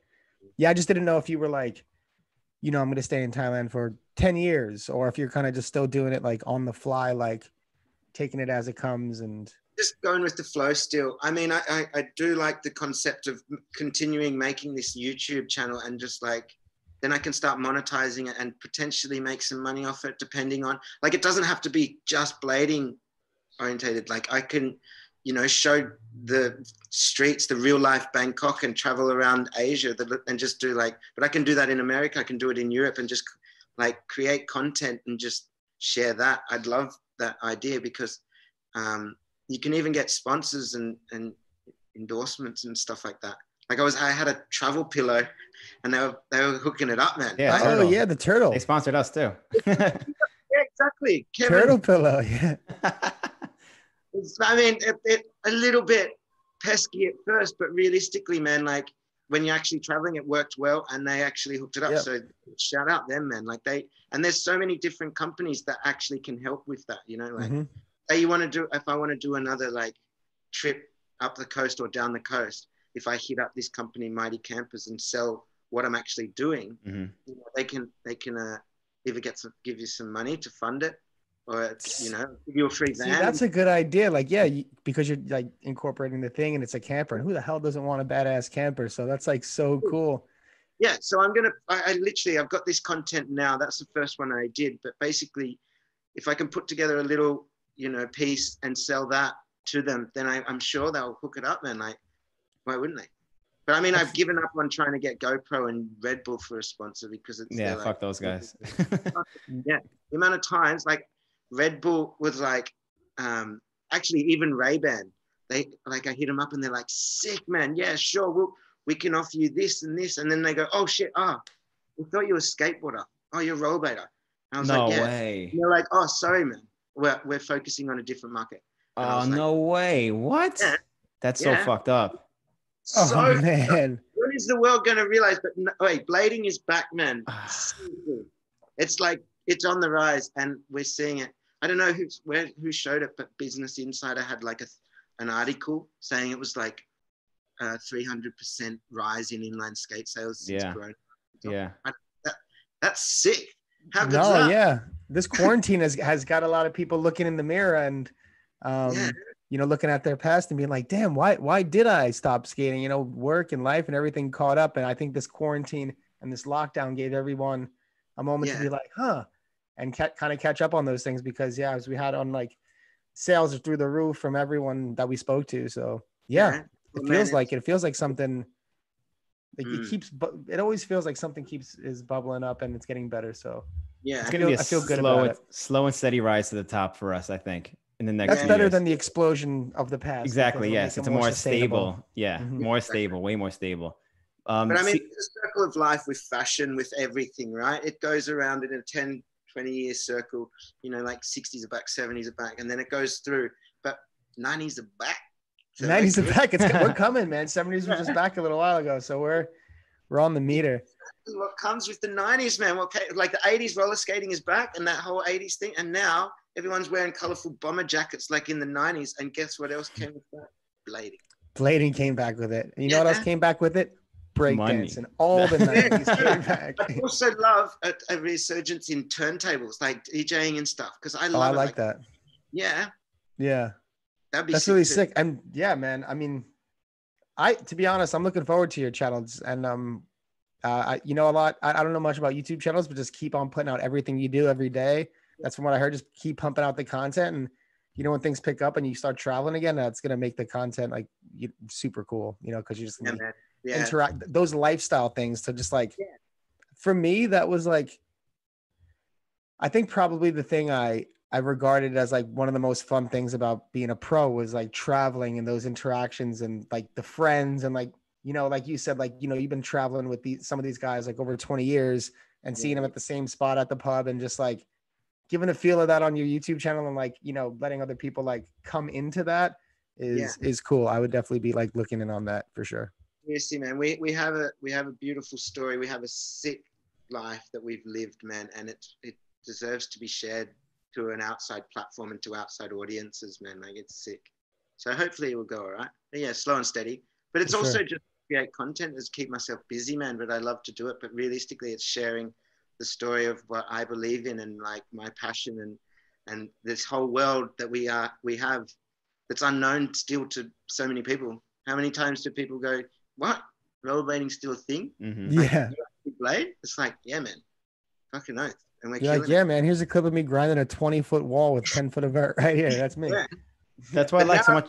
Like, that, what you blade? That's sick. Everyone. Yeah. If like five years ago, it's like, what's the hardest thing about blading when you say that? Now everyone's like, hell yeah, man, that's actually sick. AF. That's what I like about all these people starring, like people like you and all these other channels starting their YouTube, you know, mm-hmm. YouTube videos and YouTube channels is that the more of us that are out there posting all these things all the time, more people are going to see it. They're going to pop up on other people's YouTube channels and other their feeds or whatever. Or people start skating, like maybe a CJ Wellsmore video will come up instead of a, a Daewon Song video or something like that, you know, or Tony Hawk or whatever. I mean, Nick does a good job. He has his YouTube channel. It's out and about, and it just shows, man, like like bombing the streets and just cruising, man. Like we we turn heads wherever we go, no matter what. Mhm. Even if we're just rolling, man. Everyone is like, what? What? That's sick. They've seen a million bloody people walk skate past on a loud rickety skateboard, but they Mhm. like a smooth blade just cruising through, just in this like elegant style, man. It's just Mhm. like wow, sick. Mhm. So Yeah. it's good. Yeah, it's sick. That's cool. I, I, I- I like that. Uh, I like that comparison because like the the blades. I like that. It's like that's Man, right. I, I went I went skateboarding on the beachfront and took my nephew for a little skate the other day and just pushing and it was just like man I, I mean I like skateboarding I used to have to teach skateboarding but I was like it's so repetitive and it's not the best mode of transport you're just constantly pushing Yeah. and it's loud and it's just like what is this man yeah. I got angry and literally I was like, fuck this, man. I, I just walked. I was like, this is too frustrating and annoying, like just repetitive. Just Your leg starts to cramp a little bit because you're just like one leg planted and the other one is just kicking away, kicking away. Seriously, I mean, longboards are much easier or big wheels, but this is just a trick board. It can't be enjoyable like mashing through streets when the, and literally just passing by people and it's so loud Mhm. and every dog is trying to bite you for even skating. Like, Oh yeah, dogs hate skateboards. My dog hates skateboards. Oh man. yeah. So I, I think inline skating, as soon as we get people back into it, it, it'll show that, oh man, this is a much better mode of transport. Mhm. That kind of goes back to a few episodes ago. We had Ray Mendez on. He said the first thing that blew his mind about skating was watching his boy just roll faking. He was like, "What? That's awesome!" So can you imagine, like, if you're just a pedestrian in the city, you see like a crew of people just blast by you, fakey, like chopping it up, hitting like a turn fakey. Like, Like a lot of people don't even, yeah, Yeah. a lot of people don't even know you can skate backwards. You know, because Yeah. regular, regular people don't do that. I love it, man. Well, New York, it gave me always like I remember the first time mashing through New York, and I really thought about like Ryan Jacklone and that. Like, it's Hmm. all good from that. It's like Yeah. I could skate to Florida if I want. It's like so Yeah. sick, man, and like just feeling that, and it is just mashing through the streets, man. Mhm. It's so much harder to jump up even on a bike, up gutters, down gutters. Man, we're so portable. We're so like maneuverable. Yeah. It's We can just go up and down easy, man, as we all accessibility. Yeah. Accessibility, exactly. Op- opens it's- up the options. Yeah, and that's why people. That's why we turn heads as well, because it's like, whoa, that, guy just came in and just went over there. Yeah. yeah. How do you do that? we have a, a lot of good questions in the chat. Before we get to the questions, one thing I wanted to talk about, which is you have a new pro skate coming out from Seba. Yes, I do, man. And Talk man, about that a little bit. Yeah, hundred percent. Because actually, well, I'm so happy, man. Like the relationship I have with Seba, been eight years now, man, and they've looked after me. We've had tough times, fuck, but yeah, I'm actually like, I'm in a good position now, and they, I like, my hat goes off to them because they're they're doing great, and we've been working on this new model, especially for the last year and a bit. And I just got the, the first prototype, uh, the final prototype, sorry, of it. I didn't have it here, but I would love to show you. But it's got like a removable liner, which is same as the um, the Intuition liners, but we made it like a same material, but actually just a little bit cheaper and, more airflow. Because I, I was using the Intuitions, and they would like get so sweaty and stink. Like there's no there's no airflow. So we made them a little bit more like airflow, and basically this new model, more flex, and actually it's I'm I'm so stoked, man. And the comfort, they're so comfortable, and yeah, they're gonna be. People won't be disappointed, man. Like literally, everyone who's put them on and tried them have just been like, sick, man. That is the okay.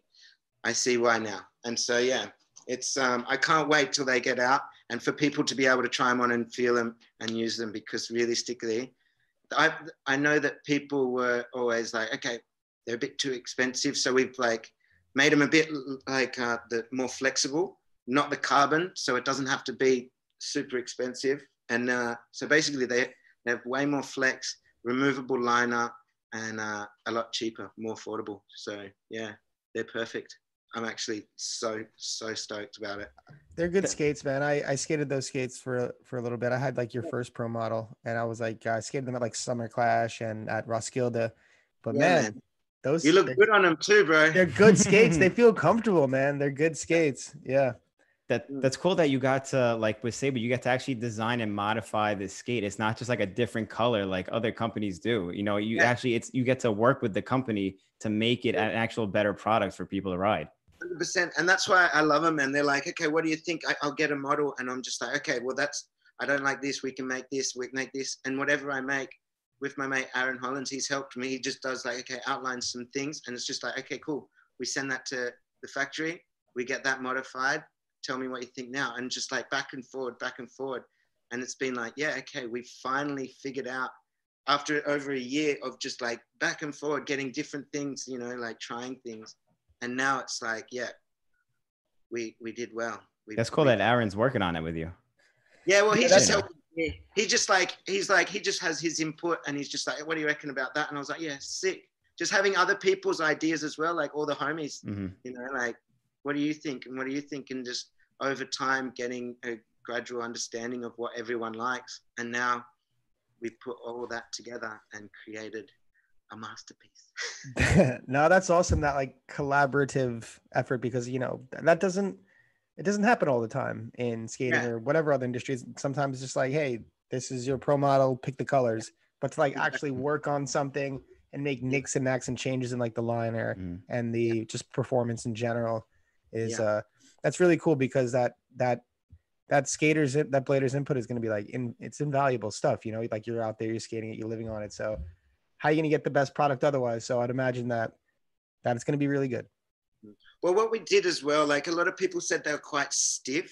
And like, I mean, they're all right for me because I'm like skating these big courses. Like I put on like other, other skates and they're just like so flimsy. I can't, I don't know, I couldn't do it. So basically, but we made them a little bit more like half soft boot. So they're actually like a half soft boot double liner. Um, so they've got more flex than the stiff carbon ones.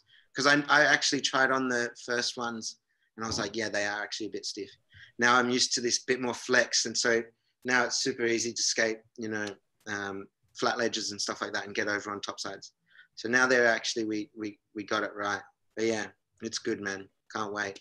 Um, Everyone before- won't be disappointed. I'm, I can guarantee it, man. They, s- I don't need to talk too much more, but really, like people will try it, and I actually I have faith, and I'll be like, okay, people will enjoy this, man. Really. i look forward to it man i look forward to checking them out Cheers, bro. Cheers. in the uh in the picture that I saw of them, I don't know if it was like an official picture or whatever, but there was some crazy frames on them. Is that a Seba frame or is that something some other shit?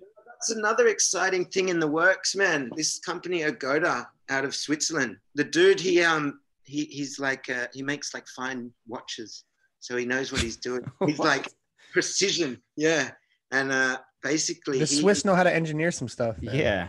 exactly, man. yeah And um, so actually, I'm really excited. But it's still in the works. I mean, this is actually the second prototype. In, uh, but he's been working on it for five years. But the concept is actually amazing. It's sick. It's like physics, but um, it's not exactly physics. It's physics in a way that it has like um, resistance and shock. Right? Suspension. suspension, sorry. But this is like the, the, the middle wheels don't touch at first. It's only when you have your body weight on them. So basically, it's kind of like anti rocker, but if you actually push, then you'll have all wheels on the ground. And so it actually is perfect for being able to turn. And actually, you can get an extra spring in your step. Literally, like Mhm. it's actually amazing. Like you, you've got this forward and just the feel of them. Yeah. I mean, I, I like gaps and actually you can send it.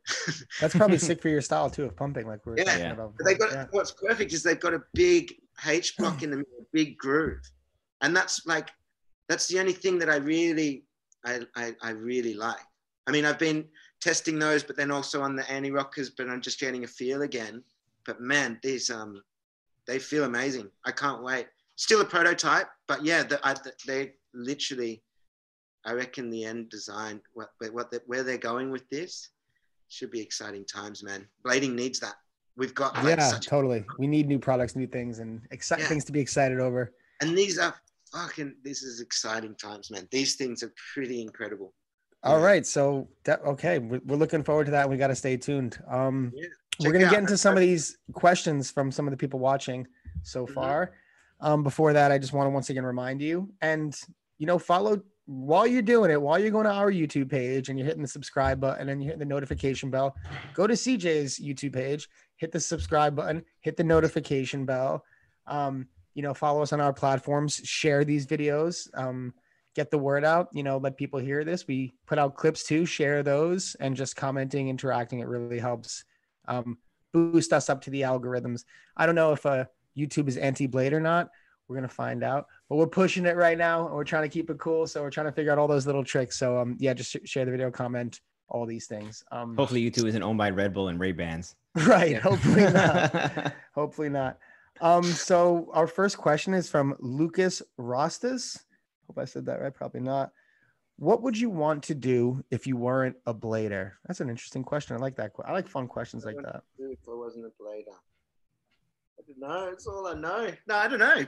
But but but if i wasn't a blader what's like the know. dream job if you weren't a blader? Just like well i mean anything like i do like sort of like outdoors. I don't i could never be in an office. Mhm. that's for sure. Um, but also the concept of like something where I can travel and see the great outdoors and be always on the move anything related with that would be a dream job, you know, like, and that's what blading offers you. It's like blading is sick, but the option of being able to be on the road and being able to move and see all these beautiful places around the world, it's like that's a dream in itself, you know. Yeah. So, um, I don't. Well, I do like filming, um, but that's because I like I, I can blade while film. That's right. you know what I mean? Like it's like I, I love being able to capture shots, and best way to film is with blades on. Like I don't know why people, you know, yeah. So Okay, that's so a, that's a, that's a job that I would like to get into. It's like filming, like even like commercials in cars and stuff, like having a big rig. Like just steady cam the streets, like the steady cam and just downstairs, upstairs, like like Vinny Minton. That. like Vinny and, Like Vinny. and uh, Connor O'Brien. Is it Connor? Mhm. Yeah. Yeah, Connor. Oh does yeah. Connor. Yep. Connor's smashing it too, man. And he's he, he's doing a good job because he's in Sebas doing it. Oh, he's in Sebas Right. doing it, huh? Yeah. That's why he's, he's he can get the best shots. Yeah. I wonder if there's like a science behind that. Yeah, I wonder if there's like a science behind the skate you use where it matters on how steady the shot is, but it could it could make a difference having a stiffer skate, you know. Maybe. Um, yeah, let's uh get another question, but let's give a shout out real quick to our super chatters so far. We have Sean Michelson, Joey Scanella, Scotty Blades, King Rendo, Josh Butler, Jimmy Shuda. So thank you guys all. I would normally like tally them up and let we let everyone know how much we're at, but there's so many different kinds of currency in here. I can't do the calculations, but there's a good amount of money in there. So if anyone else wants to super chat CJ and uh, make your question go to the top, uh, go for it. But right Feel free. now we have a Jimmy Shuda question. You might have heard of this man, Jimmy Shuda. Jimmy Um, he wants to know. Jimmy, C- man, I'm a massive fan. Shout out Jimmy, you're a legend. Shout out Jimmy. there we go. I love your style, man. Like, how do you do that with your legs, like fishing up? so sick. I've always been a fan. Just like, what? How did he do that, man? He has good Yeah, knees for an old good- man. He has good Yeah. knees for an old man. Um, he says, "Does CJ do any type of cross training outside of skating? I would think he would have to in order to skate contests like that." Um, well, he said he went on a run this morning, dude. I hate Yeah, running. I went on a bike. run because we had a couple of beers last night because I just moved in and I was like, oh, okay. But um, cross training, I did. I was going to the gym quite a bit, um, but realistically, swimming, swimming was good. I was getting into swimming quite a bit, but also, I mean, I was never really into the gym at all, and I would like be like, why the hell is that person running on the spot? You know, like on a treadmill. But to strengthen my legs to be able to jump, I was doing like um, some leg weights and stuff like that, and on an exercise bike because Thailand's so danger to to ride around. It's literally you, you could die any second on the roads. yeah. So I guess then like it's like yeah, just a bit of leg training, um, swimming, swimming, leg training, and uh, a little bit of running nowadays. Like, but running is just to keep keep my uh, keep me focused, keep me fresh. Like Dude, I hate you running get, so you can bad. get Me too, caught up in worst. this a bit, and basically a run just makes you feel so good. But it's so bad for my ankles. My ankles are cooked, man. So running running hurts a bit, man. Yeah, no, it's the the same. like that's that, that's the issue I have with running. Like it's the ankles, like the, the pressure. But It literally goes like yeah, man, it's it's so like you can hear me coming from ages away because it's just like oh no, my, my my girlfriend Corey, she she always hit like when I come out of, I'm just like in the morning, I'm just like click click click click click. And when I wake up, I'm just like cracking around. She's like, wow, that's that's really something. seriously, man. Mornings are not good, eh? Mornings No. I have to walk like a bloody penguin or something because then my Yeah. ankles are so cooked. man. Ah, I love waking up in the morning and first thing I do, I brush my teeth and I just go on the foam roller and crack my back. Everything I do, all my back stretches and get all the cracks out. I'm like, all right, now I'm ready to start my day. Oh, there you go. that. That's good, man. I can't do that. I those rollers. I, I'm It's tough, right? oh, So good. Um, I got a bit of a cheeky question over here, as, as if that's the right terminology. Ooh, cheeky. cheeky. You guys say cheeky? No, I'm just kidding. Yeah. So Paul Kreutzer says you are the king of. I don't even know if there's a compliment or, but he said you're the king of skating with a hangover. How do you do it? Mhm. Oh yeah, man, mate. That is that. I'm literally. I. I'm not gonna lie. I surprised myself, especially with like on this trip just now with Luciano. We. I don't know if I should say it, but we actually went through. Uh, we counted like the beers that we were getting, and then we'd wake up in the morning and go skate and just be like, "I'm feeling fresh. Let's go." but it's actually a bit of a scary reality that we would go through like a box of beers easy a night and then wake up and just go for a skate feeling fine. But oh, in competitions, That's amazing. I'm jealous. yeah, I surprised myself, man. I'm like, yeah, um, just because I'm a flogger. No, um, uh, but in competitions, it actually helps to be a little bit not full hungover, but it helps to actually have a couple of beers the night before and then go into a competition because you don't have all the extra pressure. Right. I hear that. At, at your event, Billy, Billy O'Neill invitational, the second one, like I, I played my cards right. I didn't drink at all. I didn't have beers the night before, even though it was so hard because everyone's kicking it. And I took it easy. And then I skated like shit because I was actually focused, like under pressure. But if I had like a, just a good night and just free flow, like, and then wake up, you don't really analyze too much. You just like, you're just a bit more chill. Yeah. I, I know what you mean. There, like, there are some days uh, where if I have something like big to do in the morning, I'll Mm. just be laying in my bed till like 3 a.m., like not being able Mhm. to sleep. So I'm like, you know, we're not we're not doing that anymore. Come after we Yeah. eat, come 10, get a couple of beers, sleeping like a baby, you know? Yeah. Man it's actually what's getting to me is like because i've been trying not to have beers before a competition but also like my I, I fucked up really bad in japan at the FISE one year because i was like doing my run in my head and i wasn't drinking and i went to i laid a bed i went to bed at like eight o'clock ready for the competition. I qualified in third or first or something and i was like sick. I got this i'm and then just doing my line and run over and over.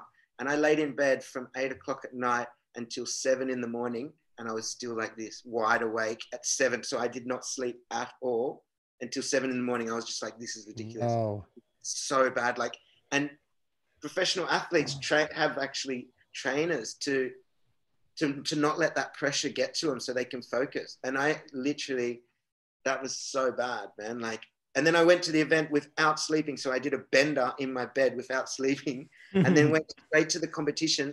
And my legs, my body was so weak yeah. and like I had jelly legs. I remember I dropped in and just fell over. Like, yeah. So if I had a couple of beers the night before, then I would have been like comfortable. It's just like, okay, go to sleep. You'd been fine. Yeah, Yeah. I don't even mean to plug this in, but I have to because we're talking about it. But like before going to sleep on a night when you have a lot of anxiety and stuff, the Little CBD drops legit. Or yeah, the, the the the CBD drops legit. Like every time I take those before I go to bed, I sleep so good and I wake up feeling so good, and it helps with the anxiety. So if you do have like a competition beforehand, the CBD drop, something like that, would probably help your nerves and calm you down, make you actually able to sleep and skate good the next day. But I, I, I, I can't like CBD weed, anything. I wish I could smoke weed, but I can't. Well, I don't smoke weed either. I just take the drops. It is like a, it's a stain of that, no? Strain Yeah, of but you, it doesn't- it doesn't like I don't smoke weed at all, but I take the CBD drops, and it's like it Yeah. doesn't have CBD any- is like non psychoactive. yeah, there's no THC and C in it, so it doesn't like fuck you up or anything. man, I, You I know, maybe maybe we'll talk to we, we know the guys at Hit Bomb, so maybe we'll talk to them, see if we can get a little package out to you, CJ. yeah. You know, you can give us a little review on the YouTube channel, perhaps. Tell us what you think. And yeah. we'll go from there. I mean, I, I, I used to smoke a bit of weed and I always was just like so awkward. Like I'd always just be paranoid. Mhm. And then I just kind of like one day just clicked and stopped, man. Like Yeah, just not, because it's a bit weird, but I wish I could because I'd love to chill.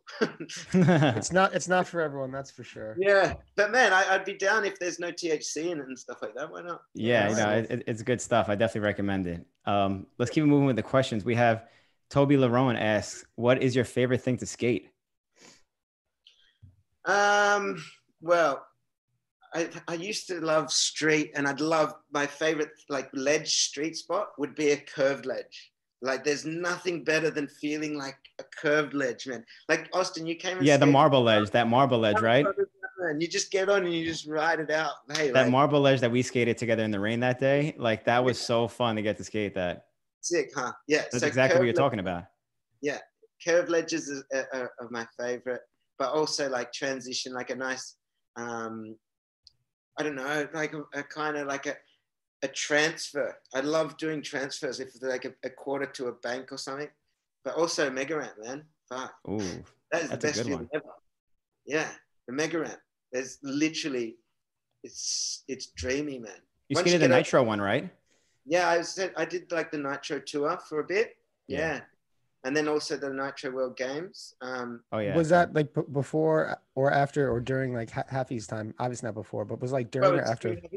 The way it came about, I was actually just like had a couple of beers, and I knew Happy was in Australia, and he and I just wrote to him, and I just go, "Oi, Happy, I heard you need an, an, another person to help you for the Nitro Circus," and he Mhm. wrote back like instantly, and he goes, "What? Actually, I do, man. Are you here? Because I can't. I've got like a um a." He had like a wedding that he had to go to. He was Yeah. like, "Can you do my show for me?"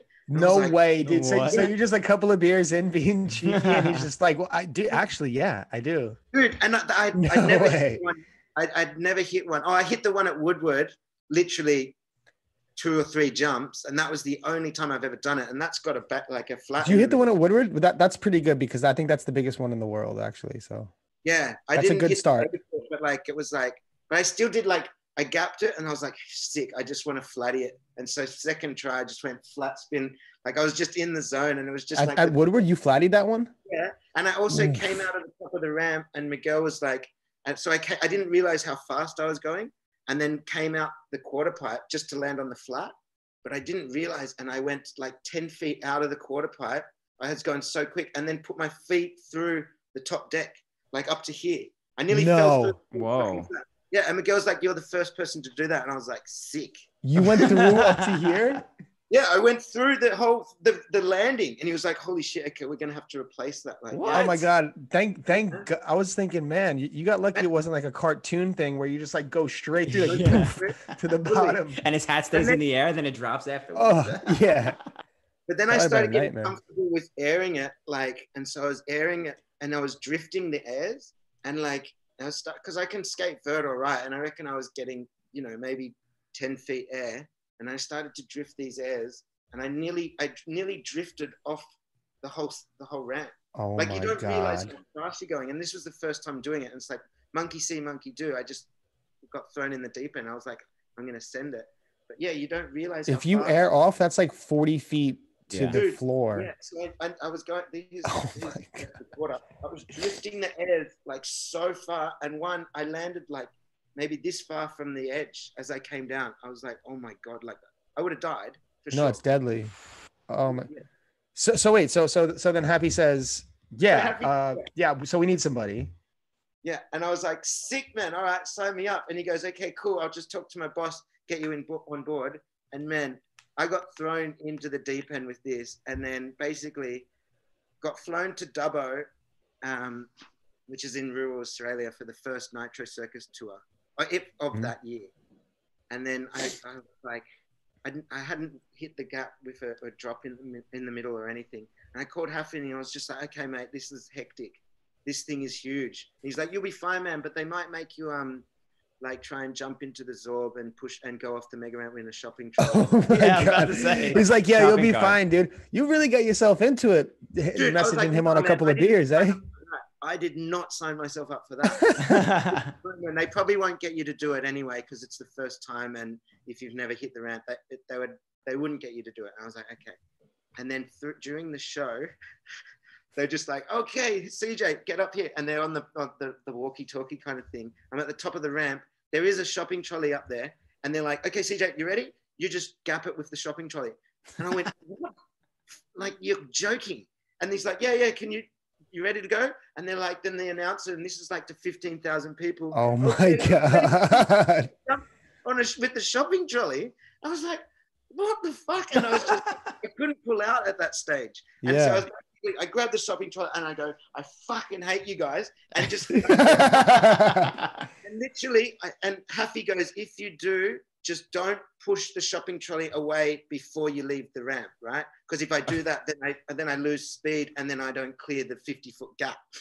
oh my god. and by the way, these are shopping trolley wheels as well. You know how Yeah. shit shopping trolley wheels I are. was gonna ask that, like, if they did anything to like make the wheels better, if they were just standard. The two at the front were like proper wheels, but the Mhm. back one was still shit shop- shopping trolley wheels. Oh my. god. oh my god, that's funny that you got. Yeah, Like- you Banging it like going brrr, like that. you got into the. Go ahead. The, the good thing is I um I, I I I did what Haffey said. I launched off it and then I- in the air, I went, I pushed the shopping trolley, and the shopping trolley did a perfect backflip and landed and rolled away, man. Oh, so shit. the shopping trolley did a perfect backflip and rolled away. Yeah. In front, it, it, it did a backflip like in front of you, and then went Yeah, down and you so went I- over it. yeah. I, as I'm in the air, I pushed it, and it the shopping trolley. These things are heavy as fuck, man. Yeah. It did a perfect backflip and landed, and I landed behind it, like, and it rolled away, and I was just like, oh my god, how sick is that? Oh And my then- god!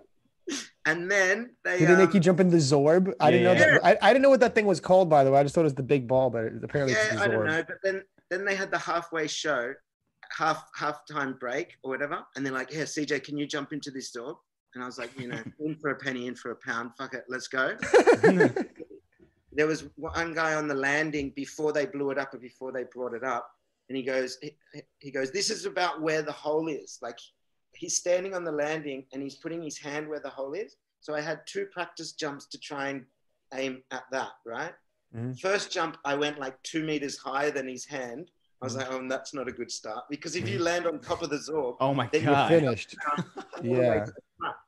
and then he and and then I, I was like, okay, second attempt, I was like two meters underneath his hand, and I was like, okay, and then they're like, all right, uh, it's time for part two of the show, and so I had one two attempts at a practice, but I went way too high and way too low, and then I got thrown straight into it, and they like blew it up, and they're like, okay, who wants to see CJ jump into this? Wow. I was like, oh my God.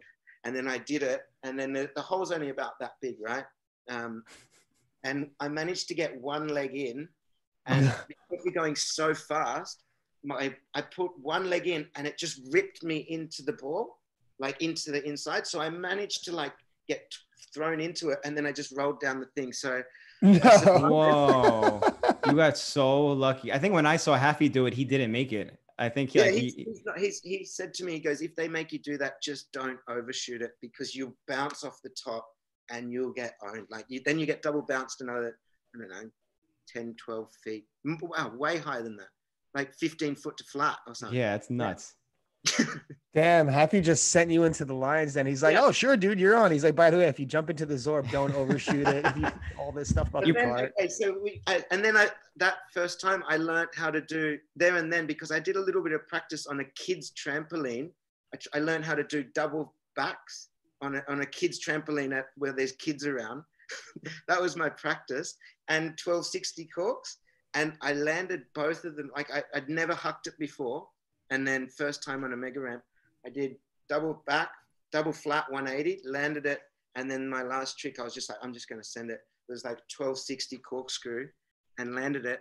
And then i was actually like the, the the feeling the thrill was just like unbelievable. I just went like fuck like screamed in this incredible yeah amount of energy and just like yeah. And then they um i, I won like the man of the match kind of thing mvp so they gave me the award for the most valuable person of the whole show No that's way. like in front of all like Travis Pastrana and all like the all the motorbike dudes and everyone. And On they your gave first it show? me first show. Yeah. That's sick. no way. Is it like a thing you get to take home, or is it just like Yeah, a- yeah, a it was an the extra night? two grand. No way. Holy Well. The trophy, yeah. That's That's- tight. Damn. It was pretty sick. And then I did a little speech and I'm like, I'm standing around all my idols, the most incredible, the most crazy adrenaline junkie, crazy, crazy, famous people. And I just won this. Like, it's an honor to be here. Thank you so much for this opportunity. Like, for the from the rollerblader, the, the one rollerblader there. Like, yeah. That's really pretty sick. man. Yeah. I'm about to No, say, man, you, like you must have a pretty cool trophy room, like you know, with with Yeah. that and these other things. It must be a pretty colorful collection of Well, different all weird countries and places fucking and accolades. Knives and big hammers from. Yeah. Yeah, right. The big sledge. Oh, you got the sledgehammer, right? Yeah, I got the sledgehammer. I got like two or th- have I got two or three knives? I know I've got two knives Two from three Blake. knives. They're just like, what the fuck are these? You know, how are you getting this back to Australia? You know? Yeah, what? I, I always wondered that too about people winning these things. They're always like big hammers or, or knives or weapons. Like, how are you get into TSA with that? The sledgehammers was such a joke, man. It was just Yeah. sticking completely out of my like tiny little suitcase, and I just got this massive fucking sledgehammer. How'd you get through with that? Like, what did they say? Or what did you say? Well, actually, it's it's underneath. I'm not carrying it on board. Yeah. Oh. It was all Oh, right. I just that's they so just go, "What the hell is this?" And I was like, Damn, that Um, was I- a good, a good story. Fish, you got another Yeah, question? Yeah, that, that was a great story. I think I think we'll do like one or two more questions. What do you think? Yeah, you have one. Got I have another one of myself too, but let's go through these people's questions first. Um, well, if you got one, go ahead. Yeah. Um, well, let, let me get this one out of the way here. I, I- this is an interesting one. I never heard this one before. Um, Go Ronnie wants to know what is a section that you used to watch over and over again when you were younger? Oh, over and over. Well, I, my favorite video was um, uh, probably them apples, and uh, That's a good know. video. It's sick video. I just love the music in it as well, and probably Mike Choli. Man, Mhm. Mike Choli had like the best section, and he just busted out. For, so that would be something I would watch over and over. But man, you can't just put one. I, I watch everything over and over. Have you met Choli? Yeah, I went surfing in Mexico with him. We went down the Baja coastline. It was sick. He lived. He he was in Australia for a bit, man. Yeah, he's a big surf dude. I know he chases like the waves and all that. Costa Rica, man. I love him, man. Like that, we were good mates. Yeah, we went down to through San Diego down the Baja coastline surfing on a surfing trip during the time that they were like, do not go to Mexico. This was like a huge time. There was like 53 Americans that were held hostage in the like two days, three days that we were there. The And we cartels. And then And you're like, fuck it, I'm Australian, mate. I, I, I had blonde hair and I Yeah. just put my hood on and he, he's like, yeah, just keep it down when we're driving through the streets of the city and stuff. And then- Yeah, that's scary shit. But we got stopped by like um, full military sandbank like things with got like massive guns pointed at us, and then they'd search our car and search us and shit. Like it was hectic. But yeah, shout out Ch- Charlie. I love that section. I think it's like a um, yeah, I don't know. Anyways, there's too many sections. I love them all. That's a great answer. That's a very unique answer too. It's That is not like your one. typical, you know, what, what people probably would expect you to hear, well, expected you to say. But it also like has that same vibe of like what you were talking about with like the Brian Bell videos where there's like Yeah. other elements of skating. There's all these like artistic elements and, How sick and is Pat Leonard at editing and just everything he makes, man? He turns to gold. It's sick. oh, I love his editing style. That's why like leading the blind is such a good video. Just Mhm. his Seriously, man. Um, but also, you know, fun fact that Choli in that video, in hit that section in their apples, he's using all different skates. Like he's so professional, he's so sick, but he's so under it. Like he- he's got like every he's borrowing skates off people. He didn't even have his own skates, and then he just made this fucking incredible section. Like, fi- like he does sick 540 top, hurry, hurry topsoul, and then hits a kid accidentally, and, uh, and then does five true zoo, and he's just like in someone else's skates because he didn't even have his own skates. How mad's that? That's, That's a true professional nice. right there. Yeah, yeah, sick. Yeah. um we got a question from uh Luciano de Lima Silva. said, Ask CJ what time I have to pick him up to go get his new mattress. what up, Luciano? Oh, fuck, man. Yeah, Luciano's coming because I don't have a car or anything. I go, Luciano, can you come help me get a mattress? Because I've got an air mattress on the floor at the moment. So, Luciano, if you're watching, hurry up, mate. As soon as we finish here, we here and go and get that mattress, bro. Hello, Jess. Oh, sick. uh, um so th- there's there's go ahead with something. your question, Austin. Yeah, there's something that I wanted to ask you because you're such a dynamic skater, right? So you like you you rip and you shred the contest circuit. You're crazy on ramps. You were like in the fucking X Games or whatever doing vert, but you're also like a gnarly street skater too. You put out some like the craziest street sections ever, also lacing hammers and shit.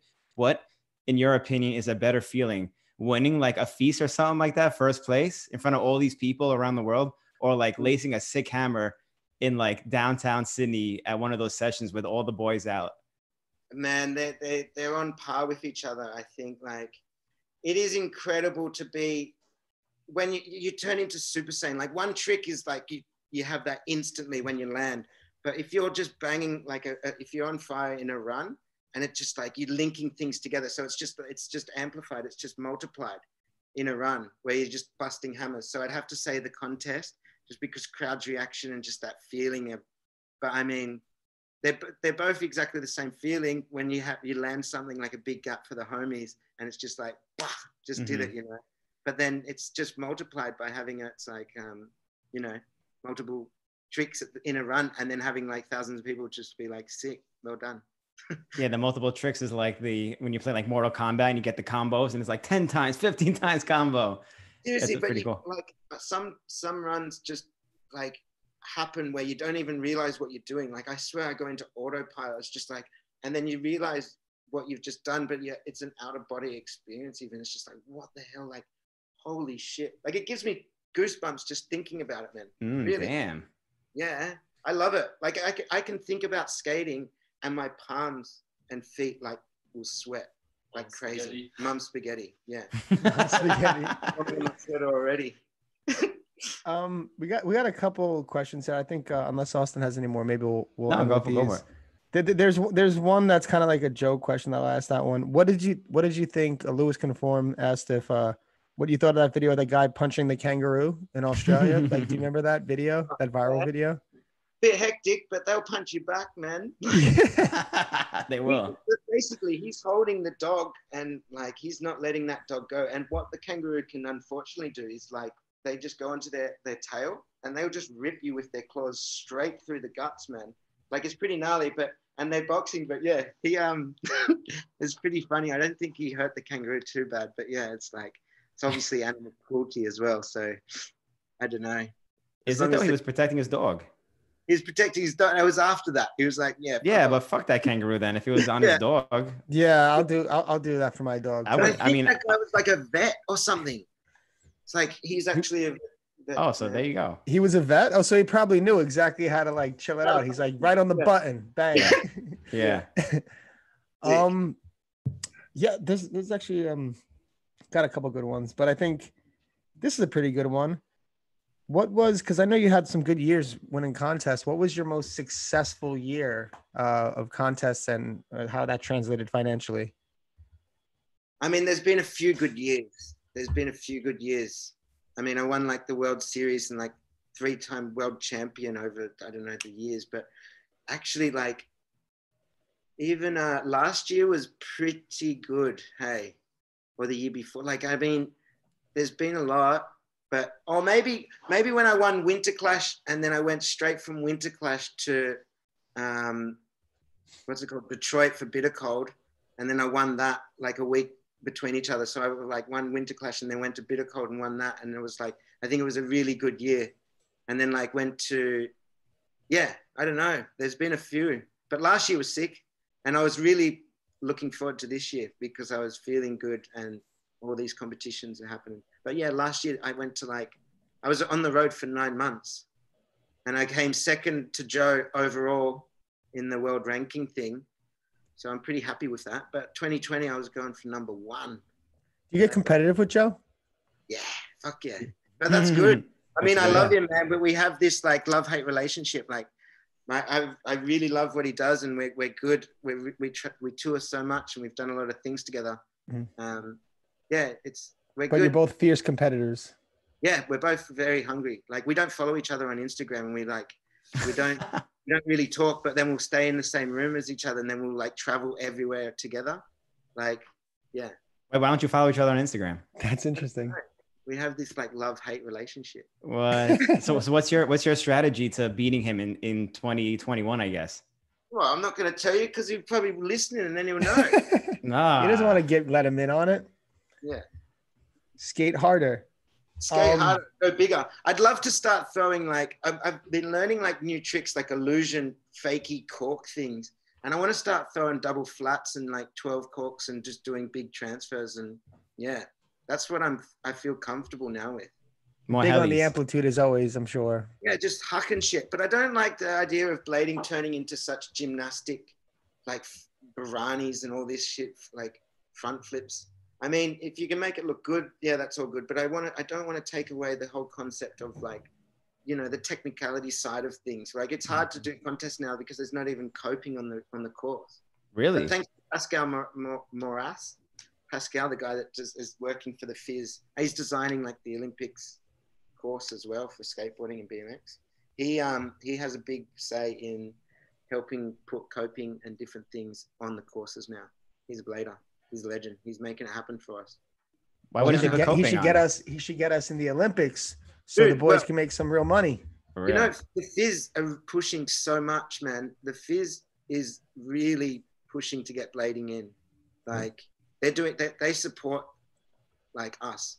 even though we, we don't have the biggest following or backing or anything, they're still like, we're not Mhm. taking blading out. we you guys like you, it, it- the FISE started from the popularity of inline skating, so they're they're the ones that we need to be That's- thanking.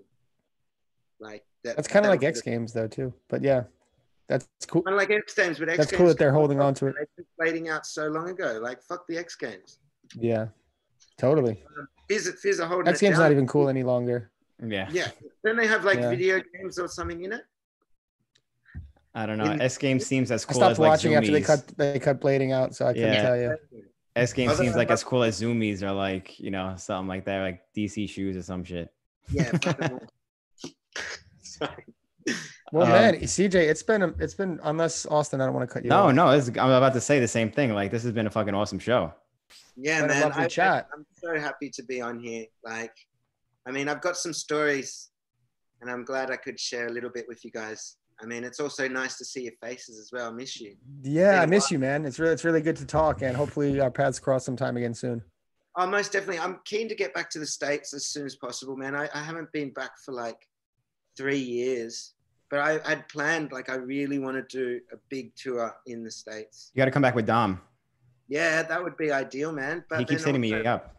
You should Yeah. you should do it with Dom because Dom likes doing a bit of like skating with lifestyle, like you know with the Burma thing. You Yeah, should do it in the post-apocalyptic United States in 2021. Yeah. So that's like right around the corner, like when everything's like decimated and like you know you're skating like all these like explosion sites. So yeah. Yeah. I don't Yeah. know. I'm just I'm- kidding. Was there uh, anything else you want to? Hopefully, America will be all right, guys. I mean, it's it's it's, uh, it's Ah. pretty lonely times. But We're yeah. struggling Yeah. here. We're getting by. We're struggling. yeah, we'll figure it out. What um? Is there anything? Any last words you want to say to? Shout outs, watching? parting words. Not really, man. All right, go get I- I that mattress wanna then. say- I do want to say, everyone, like, keep shredding, keep stay positive, man. I mean, it's extremely tough times with everything that's going on, but I mean, everyone needs to do their part in in in making this all happen. But stay positive. I mean, mental health can be even an issue for a lot of people, for men as well. So, just anyone sure. feeling down, just know that like you've got support. We're Blade fam. We have everyone here. So, yeah, just stay positive. We can get That's through this. message. We can do the thing, bruh. It could be Hmm. I can't do that. Yes. oh, snap. All right. Well, CJ, thanks again, man. It's a pleasure to talk with you and to see you. And uh, everyone, uh, if we can, we'll put up a link right now to your YouTube site. Everyone gives CJ a follow. Support his life. Support blading, and let's keep let's keep some of these personalities around for the long haul because this is our culture and it's uh, it's very important. So, thanks again, CJ, Mhm. and shout out to everyone. Brilliant. Thank you so much, man. Thanks for this opportunity. Hell yeah! Thanks, Legend. CJ. Everyone Yeah, else, thanks for watching. soon, also, brother. we'll see you guys later on the next one. Peace. All right. Peace. Peace.